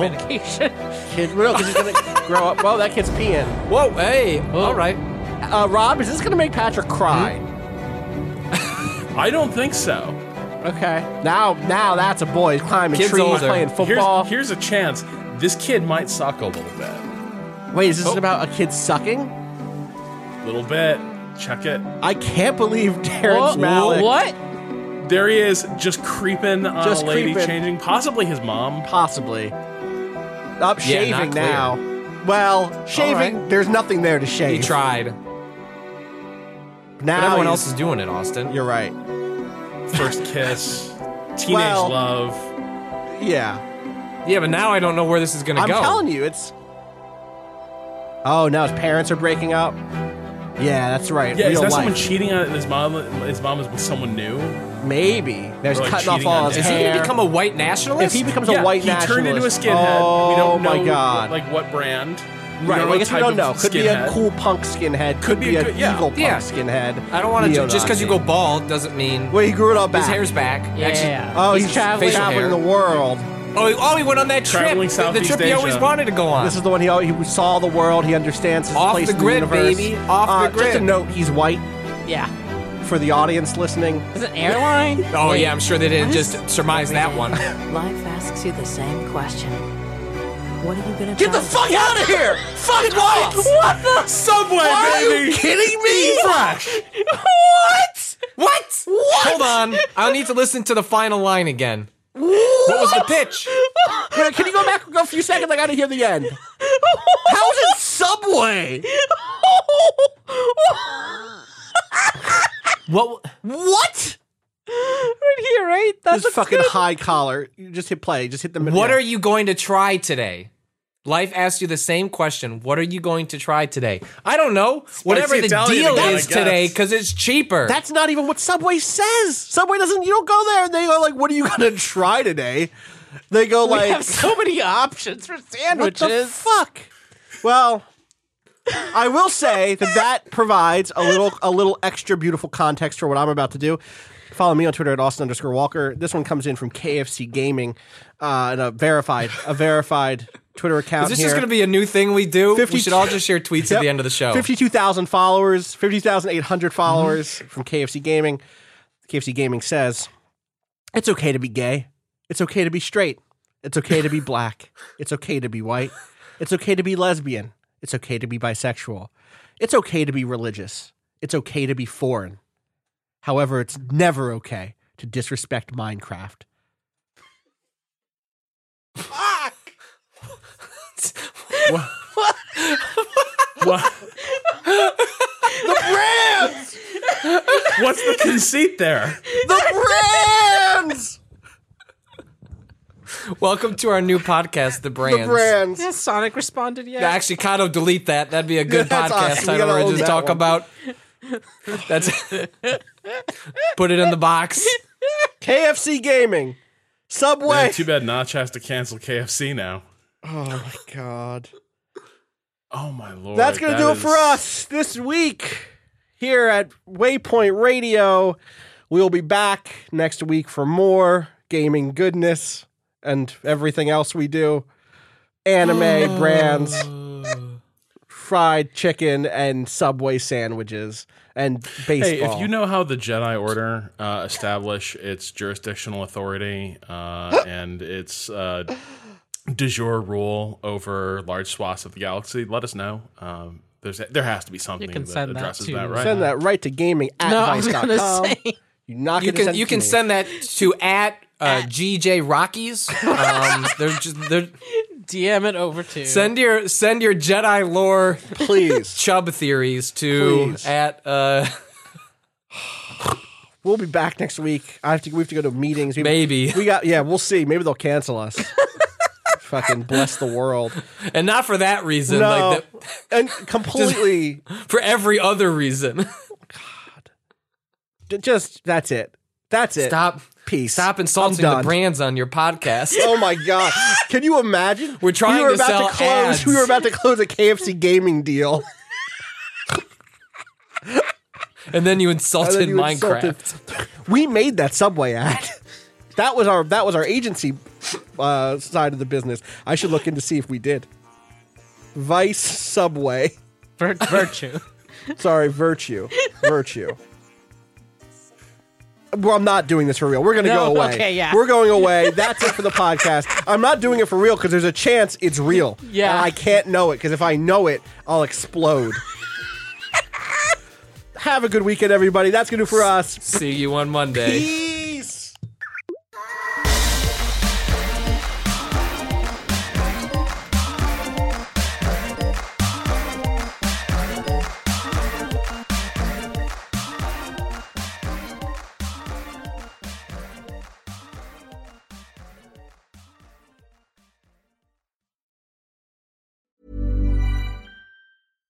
When you make decisions for your company, you look for the no brainers. And if you have a lot of mailing to do, stamps.com is the ultimate no brainer. It streamlines your processes to make your business more efficient, which makes you less busy.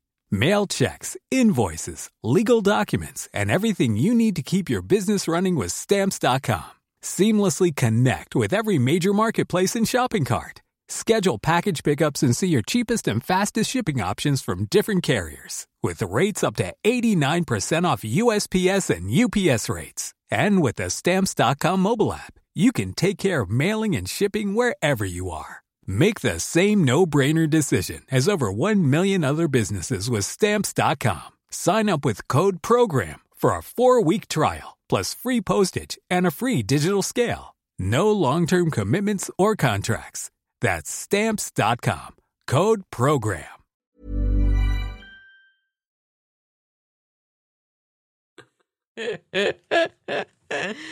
oh fuck. That That ad. that ad. What the fuck? what? What was the and that's an expensive ad. That's an Oh, yeah. expensive ad. That's money. Did we link that ad? They yet had to wait in for that here? boy to grow up. No, they cast different people. Kato. Kato, I'm turning this fucking Discord off.